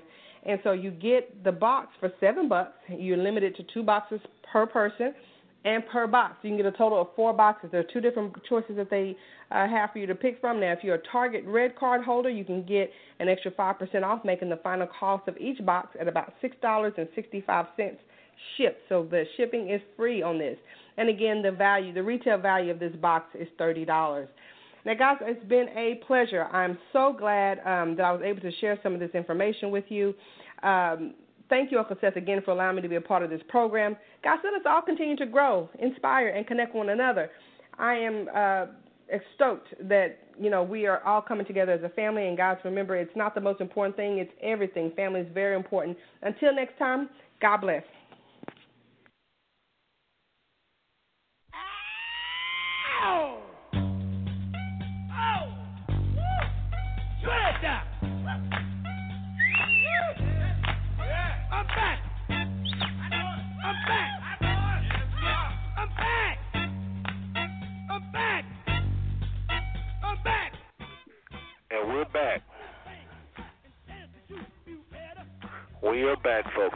The Douglas Canady Family and Friends Network. And we're just sitting here just kind of having a fireside chat with the one and only William B. and Donald Jr. and uh, Darling is not going to be joining us for the rest of the show. Uh, she let me know something's come up, she's not going to be able to join us. And so um, I just want to thank everybody that's still on the phone lines. We still have the area codes 210-805-817-972 private lines 559-979 uh, 512 just you're still hanging on family we appreciate it we thank you. We thank you. Um, I just want to say this really quickly before we get back into the topic at hand. Again, there really isn't a topic at hand. We have an open forum. And I want to explain a little bit, again, what open forum is, okay? I want us to understand, no matter how loud I'm talking, because you know that's how your cousin talk, I can't help myself, how strong and aggressive I can be. I try not to be aggressive. Uh, we're not locked into any one topic, okay? If you guys want to talk about anything, just press one on your phone lines. I'm looking right now. I don't always scroll up and down the phone lines, so I'm, I'm telling everyone right now, please, asking everyone right now, please, if you want to talk about anything else, press one and just say, hey, this may be a little bit off the topic, but what do y'all think of this, that, and the other?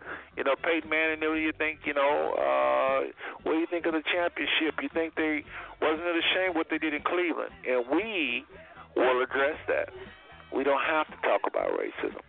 Okay, we don't have to talk about uh, sports. We don't have to talk about God, really, per se. I mean, we can talk about some other things happening in our world because our world is full of many things happening. William B. and I have a common thread. You heard him talk about his pain as a child.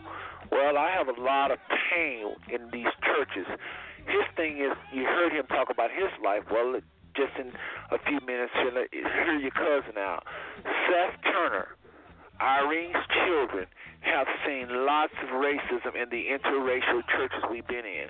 We have been fragmented, destroyed by white supremacy, and a lot of pain. You know, it's I may kind of talk about it, you know, but I could actually cry over it. A lot of pain. Okay, I didn't live back in the 40s and the 30s and all that. I live recently, and I can tell you about some stuff going on right now, and it's straight up racism. So it's it's pain for us, and I know a lot of our people is oppressing each other with it. You know, I've seen our people turn inside out, and I am a soldier. I'm a warrior uh, uh, uh, for our people, and that's why it touches me so strongly. But there's other things that touch me, and uh, like I said, next week, family, next two weeks, we're going to be doing a Bible study, uh, possibly, and we may not have this show because uh, we need a break. Uh, definitely need a break.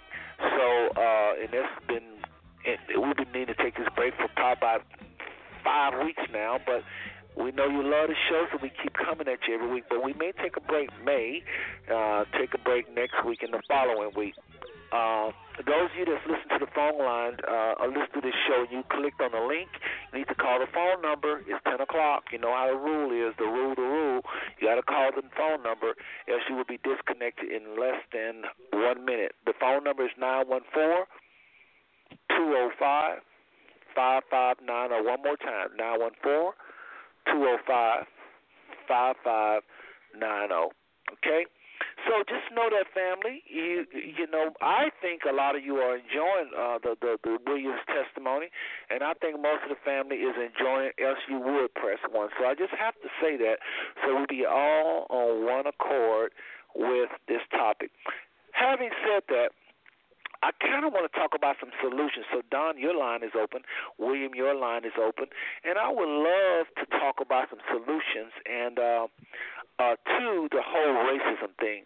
Uh, one thing I can tell you this no matter what we go through, race wise, be it practice from our own people of our own color or outsiders, God can get us over anything and every single thing if we trust Him, if we obey the scriptures.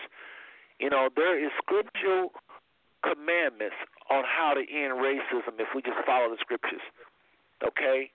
And I think that the Father wants us to be responsible and do these things. Like one scripture I mentioned before we went to the break was the Bible says, if you have aught against your brother, and whites are our brothers and sisters. If you have aught against them, go to them and let them know in love. If the, if the church world, white church and the black church, you know the Klan say they're Christians too. If they did that, guess what? There wouldn't be no Martin Luther King, Malcolm X, all those. But because we're not obeying the scriptures, that's why we suffer. So this is a solution to this racism. We're not just talking about the white man and beating up on white people. That's not what this is about. This is about a real philosophy that causes pain on our people. So, having said that, William B., like I said, uh-huh. your line is open. Your line is open, and, and Don, your line is open. You got yeah. dropped earlier, so Don, I'll let you go ahead and weigh in on that. Uh, give us some solutions, and then I like to skip the topic. Okay. That's what I think. There is no one solution. But what we could do as a, as a collective family, as a collective family, what we could do is uh, open up a chat line. And where there's people who have been wronged, we can speak some healing on their lives. There's some relative situations that each one of us have been through that we can share with each other. But God is the only person that can heal racism, and that heals from inside out. But the, the social strata is in the world today, we're going to continue to fight it, whether it's outright deliberate racism or whether it's subliminal. They're going to be facing these problems. William, you understand what I'm saying? Absolutely. Yes, uh, uh, well, in terms of a solution, uh, I don't believe that we alone can solve it. Uh, I think it's more of a power issue uh, as well. And uh, guess who has the power? uh, relatively speaking, uh, you know, there's just no comparison in terms of the, you know, the power situation. So those in power must make some dramatic changes in order for the system to respond in kind. Those without the power can, you know, dance around and do all they want. Uh, it's not going to impact things too very, very much. So the key is to try to acquire some of that power if you can. One way to do that is uh, through education. We should be, at one time, we were hungry for education. We should be the most well educated folk are on the planet, and many, many people are. But that should be our primary motivation, along with other things perhaps. But education, if we can just excel in education, little black boys and girls excelling in education, you know, that becomes the norm and not the exception. We'll find ourselves moving within within this society because a person who can think for themselves, think critically, and think outside of the box and outmaneuver other people, as this president has done, he's been a prime example. Well, then you can move and deal and operate in America reasonably well, and folk respect you for it. So I would just recommend a good, solid education and that in itself will uh, move you in a position to acquire some of the, uh, you know, piece of the rock as well. And once we balance out this economic situation more, then I think we'll be moving in the right direction as a people. But we got to focus on education, you know, as the way to go. The way we were at one time. We did. We were that way at one time, but now I think so many things have attracted our people's attention. You know, TV is good, and I appreciate that. You know, great movies, great entertainment. Entertainment is cool, but that's not the real deal. At some point, we got to wake up and you know and face the music. And uh, we, we, if we could just start to excel in education, we can do it. We got the brain power. We just don't have the will and the desire and the appreciation uh, for uh, for education. That's that's the way I see it, at least right now. So you, well, so you I like that. I think that I think that think you well put that, uh, William. And uh, I want to remind everybody that uh, African Americans, if they spend their money among themselves and they let that dollar circulate about I think they said four times. The economists say I think four times. That means when you get paid, you patronize four African American businesses before you out you know go anywhere else.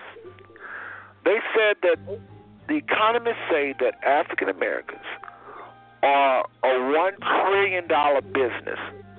Our, our buying power we're we're in the most powerful nation, one of the most powerful nations. So you can't be inside of one of the wealthiest nations and be that broke and poor. It just don't make sense. Even our poverty, when we get on the plane and go to so-called undeveloped countries, they make over us like we're kings. Our poverty, family, is worth more than a whole lot of nations. We're talking about white nations. We are no joke. I love William's angle. We got two different callings, and I'm sure Don has his calling. Well, William's calling, it sounds like, because he talks too much about this, that's how you know it must be his passion. He is really on the finance end, and it's needed. I mean, it is. How can you disagree with it? My angle is the spiritual side. How can you disagree with that? I believe if these 40 million people will get some character and some love toward each other and some and, and, and throw up the white supremacy. The white man's ice is better. Just get rid of a lot of these false lies that they've been believing all these years that whites can do it better. White companies are smarter. The white preachers are smart. I mean, if we can get, if we can love ourselves just a little bit more, I guarantee you that one trillion dollars they say we worth, we will see it. Folks, that's the seventh richest nation in the world. They say African Americans' wealth is the seventh richest nation in the world. Do you realize what that means? There's over 200 nations right now. That means we will be wealthier than a whole lot of nations. Nations like France, they be behind us. France don't have more money than the collective African Americans. Italy don't have more money than collective African Americans. It's the only nation that'd be ahead of us would be the United States, still, probably India, because there are a billion people there. China, you know, Japan. It's only a few more. So we got a a character problem. So I like to switch gears a little bit. You know, we, and just talk, hit that little economic thing a little harder. Don, did you have anything? Don called, dropped again. Lord have mercy. He is going to have to invest like I did in a landline. I don't think it's Don. I don't think there's anything wrong with him. It's just his phone. He's in a bad area. Like I'm in Euless, Texas, family, and I'm in the bad area. Y'all remember my phone was dropping a lot, so I had to just break down and just just get a landline, which I wasn't crazy about because nobody have no more. But anyway, uh, Don dropped, and uh, maybe he'll call and do a three-way with somebody. I can't take a chance on calling him because if my line dropped, guess what? There goes the show. So, William, let's just uh, kind of uh, go ahead and finish this up.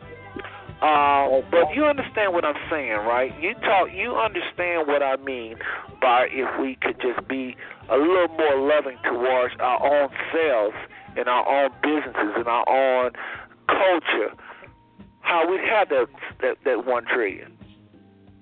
Well, uh, absolutely, but it sounds uh, almost too good to be true. It sounds so simple, but, but it's a fact that uh, the money that we have in this country as a people is, is just uh, you know mind-boggling. If we were you know aware of it and, and and used it accordingly, but then of course if we started to uh, you know buy from one another and trade with one another, guess what? Uh, there's some among us that would be calling us racist for doing so. you, know, that's almost a no-win kind of thing. It's the dumbest thing, really. But yeah, you're right. Why is that? You think? Why? And family, we're looking at the phone line again. If you have any, you want to chime into anything William is saying or myself, please press one. We lost Don. He was definitely enjoying it, and he we lost him. So, uh, if anybody know Don's phone number, um, you might want to give him a call and kind of do a three way if you if you feel if you want to do that. But we still have a lot of phone numbers holding. Nobody has hung up outside of Don. Uh, so let's go ahead and just finish in because this is a very very important topic, very important. And lots of people have hit it really hard. Claude Andersons of the world, uh, Tony Browns of the world, as well as a lot of big names economy. So it's very relevant, very much relevant, family. You know, and that's why I'm on this soapbox, and I just cannot let it go. That our people, William, have a moral problem. Our family, which is a part of that people, have a moral problem. Not like we're bad people or nothing like that. That's not what I'm saying. I'm saying that there is something about us when we look at each other. We we just there's this thing that we just don't trust each other. You know, we trust others more than our own people. Like you say, William, if we start talking about buying black and and supporting the black bank that we have, all of a sudden it's a crime. But the Japanese can come in and they do it every all around us. Nobody says a word. No black person says the black the Japanese are racist or anything like that. When the when the Mexicans come into our our world, I now here's a better one. When the uh, Koreans come into our world and they set up shop in the black African American community and they only hire their own, they only hire Koreans at their shops. Nobody never call it racist. Why do you think that is, William? Well, you know, it, it, it's it's it's it, it's really interesting. You're right. I hadn't really thought of it quite like that. But when I go to a Mexican restaurant, guess what? I don't see anybody else working in there. You know, it, it, except them, and that's cool. I, I have no problem with that, really.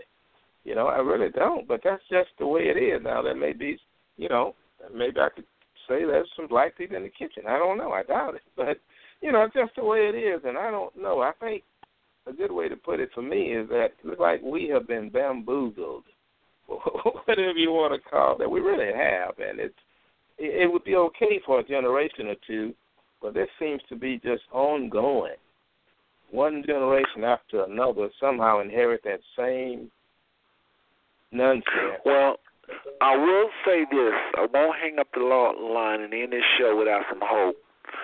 There are people in this same family that don't think like that and that are trying to lift the family up. And there are people in other families. There are some African Americans, in other words, that ain't buying a lie no more. They understand, you know, I, I I can't help but to think of the man Elijah Muhammad. While I distance myself, while I distance myself from his teachings uh, about white people being the devil and all this cuckoo stuff, I have to admit the man was brilliant as far as the whole segregation thing. Listen what this this man said okay? And he was talking about white people actions because back in the day they were hanging us and lynching us and doing a whole bunch of stuff, and they did appear to be devils. So I understand where he's coming from with that, but I don't believe that anybody is a devil other than the devil himself. I think that the whites are just like us, and and the Bible says we wrestle not against flesh and blood. So please shoot me on that one. But one thing the man said, he said and taught the one and only Martin Luther King Jr. is. And in the end, Martin Luther King Jr. was leaning towards his belief system, but in, by a comment he made, uh, uh, Martin Luther King Jr. made this this comment, uh, family, and William B. He said, "I feel like I have integrated my people into a burning house." Mm. One more time. Martin Luther King Jr. spoke this to uh, Harry Belafonte. Harry Belafonte walked up to him and said, "Martin, you seem to be melancholy. What is what's going on?"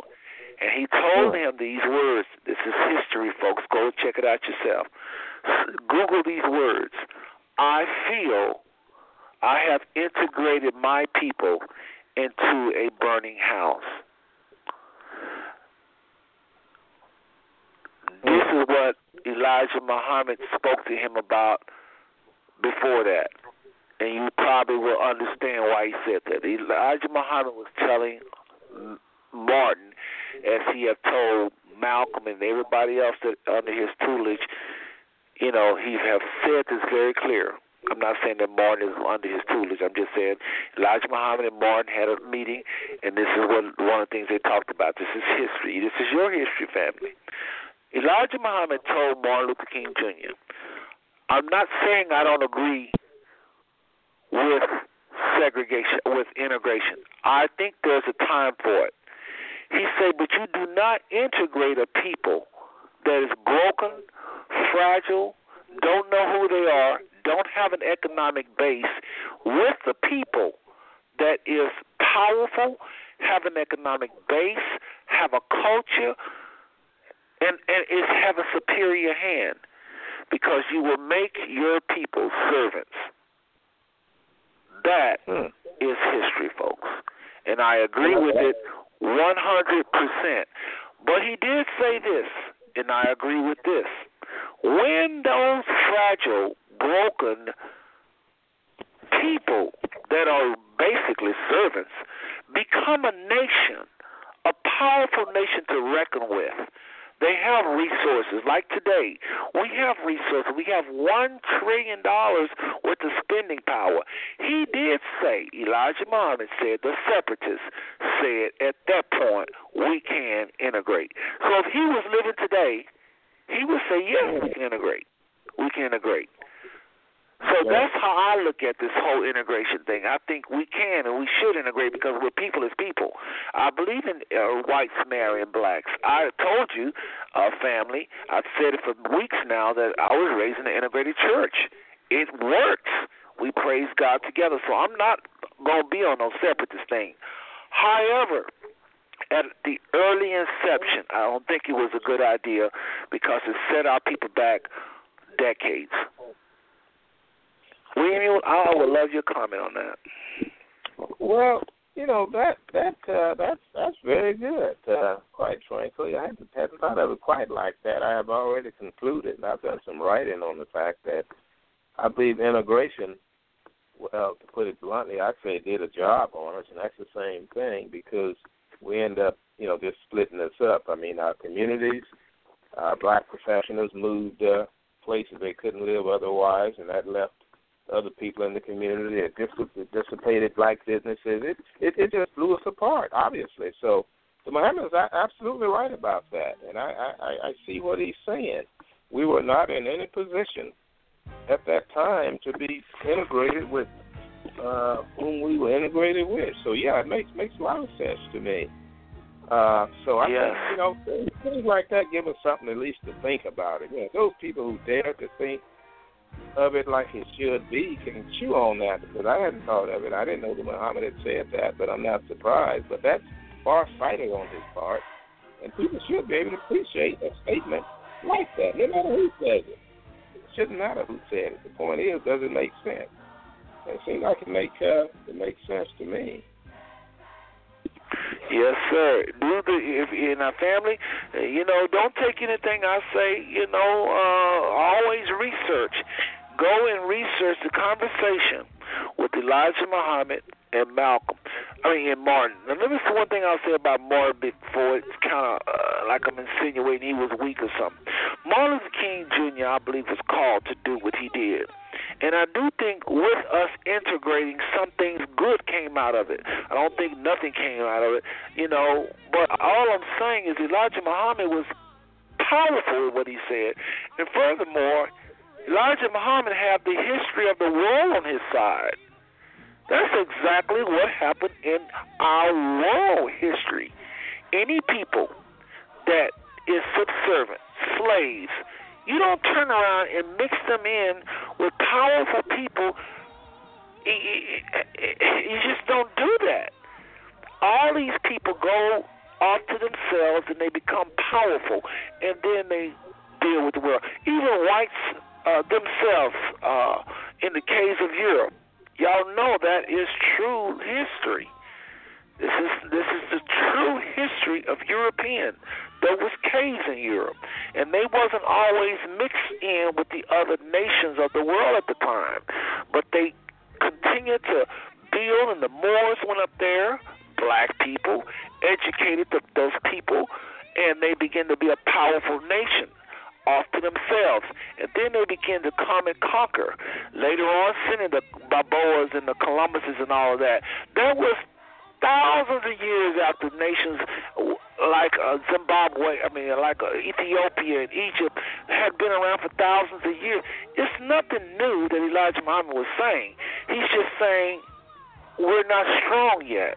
We're too dependent upon white people. You know, many of our people, uh, you know, that whole uh, mentality, and I know we still kind of dealing with race, but I guess that's how we're just going tonight.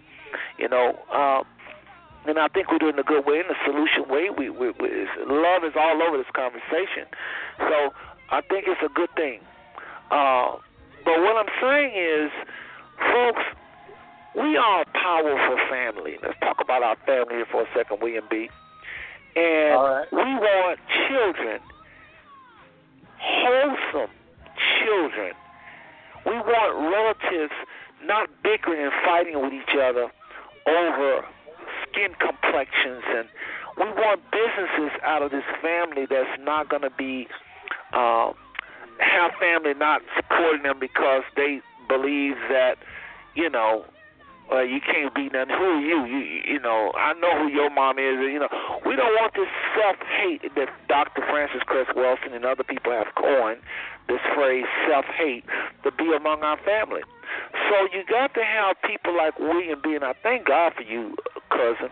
I'm letting you know that I really thank God for you. And even a lot of things Donald was saying before he got disconnected. What y'all are saying is godly. You may not say thus saith the Lord and all that stuff, but what you're really saying is strong as as though somebody's preaching the, from the scriptures. You're saying love yourself. That's what I hear from you. Love yourself. Am I right? Yeah, that's right. Absolutely. Yeah. You're preaching what Christ preached. You're just not putting verses and chapters. There's no hate in my heart for anybody. As a matter of fact, the only hate is that I hate the self hate. I hate white supremacy in the minds of whites, in the minds of my mother who used to say, Seth, shape your nose. I hate that. I Uh-oh. hate any time and any philosophy that we spew out of our mouth, be it me, my family, my wife, my children, anything that comes out of our mouth or our minds that damage God's creation in any way. That's what I hate. That's what I fight against for 30 years. And I will never, ever back down to that. That's all your cousin is fighting, is evil mentality. Not evil, not people. People are precious. Some of the greatest people I've ever met, some of the greatest people I've ever met, have wore colors that didn't look like me. Were people that wasn't, you know. Some of the teachings that I'm putting out there to the family right now was taught to me by white people, you know, behind the scenes, saying, You people are the people of the Bible. Your people were the first people. Civilizations, there was many civilizations thousands of years before white people even came about a Europe. These are white people. Oh, that's not true. Okay, let me give you some names. Michael Bradley, the white gentleman from the book Chosen Not Curse. I mean, excuse me, from the uh, uh, Michael Bradley. He's got a he, uh, uh, what is his name? Um, oh, uh, Iceman Heritage. With Michael Bradley. Um, there's one gentleman, very nice gentleman, older guy. He's probably about in his 90s by now. Andrew Hacker, uh, Two Nations Divided. These are white people that love humanity, that have put work out there challenging the philosophies of white supremacy. So, family, I know we're kind of hitting it hard, and maybe this is God's will. And what we got to remember is this. I talked to earlier, family, and I'm looking at the phone lines, and let's see here. I don't see any questions. Let's see. Let's see. Let me see. That'll look real good. We're holding. We dropped one call outside of Don. Everybody else that called since 8 o'clock is still holding. Thank you, family. But, uh, William, I don't know about you, but I believe that if you don't deal with any problem in your life, it's going to come up to bite you at some point. It's going to destroy you. And I have seen firsthand um, by me preaching this way, talking this way with my wife and children, many families that's not even in the Douglas Canady have been blessed by this. All kind of people over the years have told me, Seth, you know, you have helped us. I didn't know I hated myself. I didn't know I hated my people or disrespected my people. I didn't even know it till you said that. And when I look at the way I behave, I do have a tendency to favor whites over blacks, and I didn't know why. And I don't want them to hate whites. I just want you to love what is good, love what is the truth, whoever it comes from. You know, seek the truth, seek quality education wherever it comes from. It may be a lot of times I go to study and William, I go to certain uh, seminars and stuff. William, sometimes my world is white. Because my people don't want to talk about certain things, and I'm studying with nothing but rubbing elbows, making notes, and exchanging markers with whites. Yeah. So it uh-huh. was when I was in Bible school. There was a white Bible school, wasn't no blacks there. Calvary Cathedral, downtown Fort Worth. Many of you know who that is.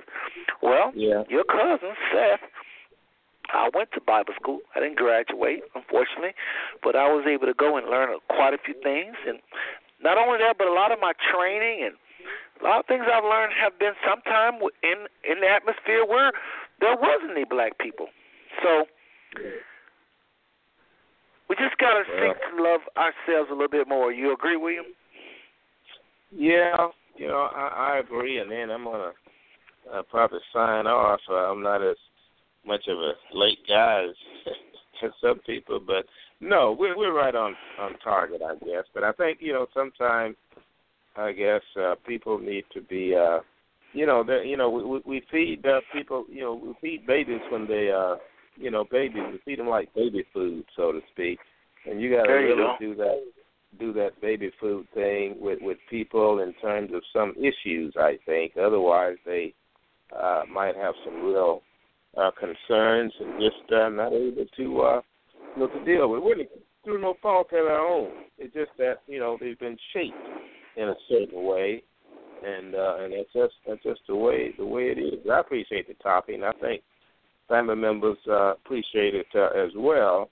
I would like to have had. Oh, we got a line weigh full of people. We got them still holding, William. Still holding.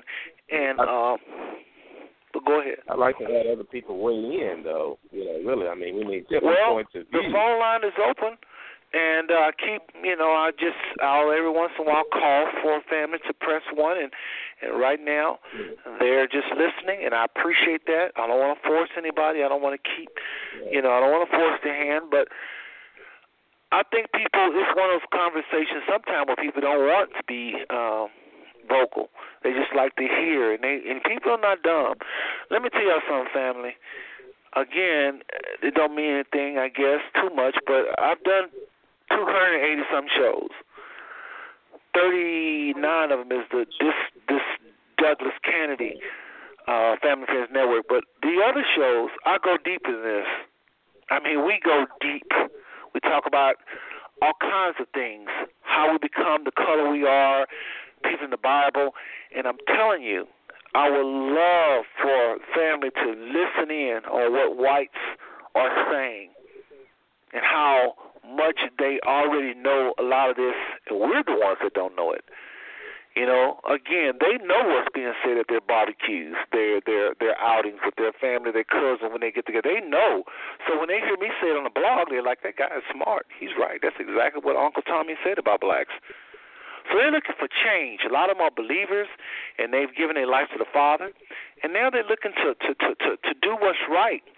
So they need somebody to come on and say, "It's okay. Let's talk. Let's get together. Let's help our people." And we do that. I love white people. Love them. I love them. And I'm not to say nothing. I might sound like uh some people say I've been accused of being Uncle Tom. It's just you can't win, man. I mean, I have been accused of being Uncle Tom many times because I would not speak against white people. I would not call them the devil. I would not say they can't be redeemed or some of the stupid stuff I've heard some of our people say. I am a person, and I believe it's a calling. I mean, yes, we can wrap this up. I believe it's a calling of God that the William B's of the world, the Seth Turners of the world, and the Donald Juniors of the world, and whoever, darling, whoever want to talk about this, I believe that we are to do it in love and respect for all people. And if we don't do it, if we don't do it, William, if we shut up, if we uh-huh. silence this, Yeah. we will we will cause our people not to grow. What happened if Martin Luther King Jr. and all of the greats would say, you know what, I don't want to talk about this. It's making people uncomfortable. Where, where would we be at today? I rest my case. Well, listen, William, I, I thank you for coming on, and we'll go in and wrap this up. All right. Okay. Thank you. I thank you. I thank you for coming on, and as usual, you always put something out there to make us think. and uh, you didn't disappoint tonight. So I really want to thank you, sir. All right. Okay. You're quite welcome, yo, and uh, take care. All right. Well, good night. Well, folks, that was William B. He had to run. And I'm going to wrap this show up. I just want to tell everybody, uh, like I always tell y'all at the end of the show, I love every single one of y'all. And there ain't nothing you can do about it.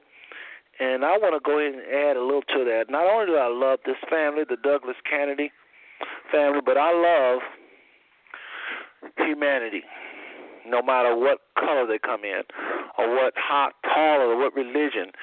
And your cousin is just out after the devil. He's just after evil. He is not after any segment of people. And I just don't know no other way to say it. Don't know no other way to say it. So I want to go ahead out with the song. Like I said, I always put a lot into the first and last song. And uh, those of you that missed the testimony of the young boy uh, that sung his song, sung uh, a song to get his deliverance from being abducted. It was a young boy that was abducted in Atlanta, and he sung every praise for three hours while this this this deranged man was going to do some harm to him and the man ended up letting him go. I literally played that boy's testimony at the beginning of the show, along with every praise. Check that out, family. You get a chance, check that out. Um, want y'all listen to this last song and really search your soul, and just just uh, really just think, listen to the words of this song. I, I I try my best to put stuff out there to make us think. And these words to this show, this these words to this song is the goal that your cousin have for this show. This is what I'm about. What are you trying to do with this show, Seth? This song is going to tell you what I'm trying to do with this show and what I have done and we have done, I think, so far with this topic, with this show, with the 38 shows we've done. So check this out. The name of it is We May Never Know. I play it all the time, but listen to the words as uh, as we wrap up the show. Again, I love every single one of you, and there's nothing you can do about it. God bless.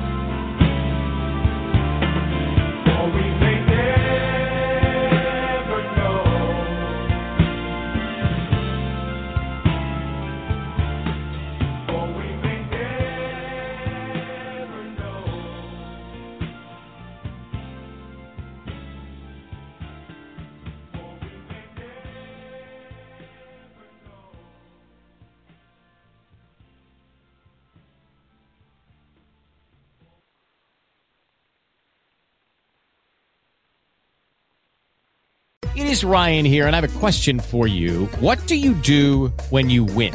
Like, are you a fist pumper? A woohooer, a hand clapper, a high fiver. I kind of like the high five, but if you want to hone in on those winning moves, check out Chumba Casino. At ChumbaCasino.com, choose from hundreds of social casino style games for your chance to redeem serious cash prizes. There are new game releases weekly, plus free daily bonuses. So don't wait. Start having the most fun ever at ChumbaCasino.com. No purchase necessary. See terms and conditions. 18 plus. Join us today during the Jeep Celebration event. Right now, get 20% below MSRP for an average of 15178 under MSRP on the purchase of a 2023 Jeep Grand Cherokee Overland 4xE or Summit 4xE. Not compatible with lease offers or with any other consumer incentive offers. 15178 average based on 20% below average MSRP from all 2023 Grand Cherokee Overland 4xE and Summit 4xE models in dealer stock. Residency restrictions apply. Take retail delivery from dealer stock by 4 1. Jeep is a registered trademark.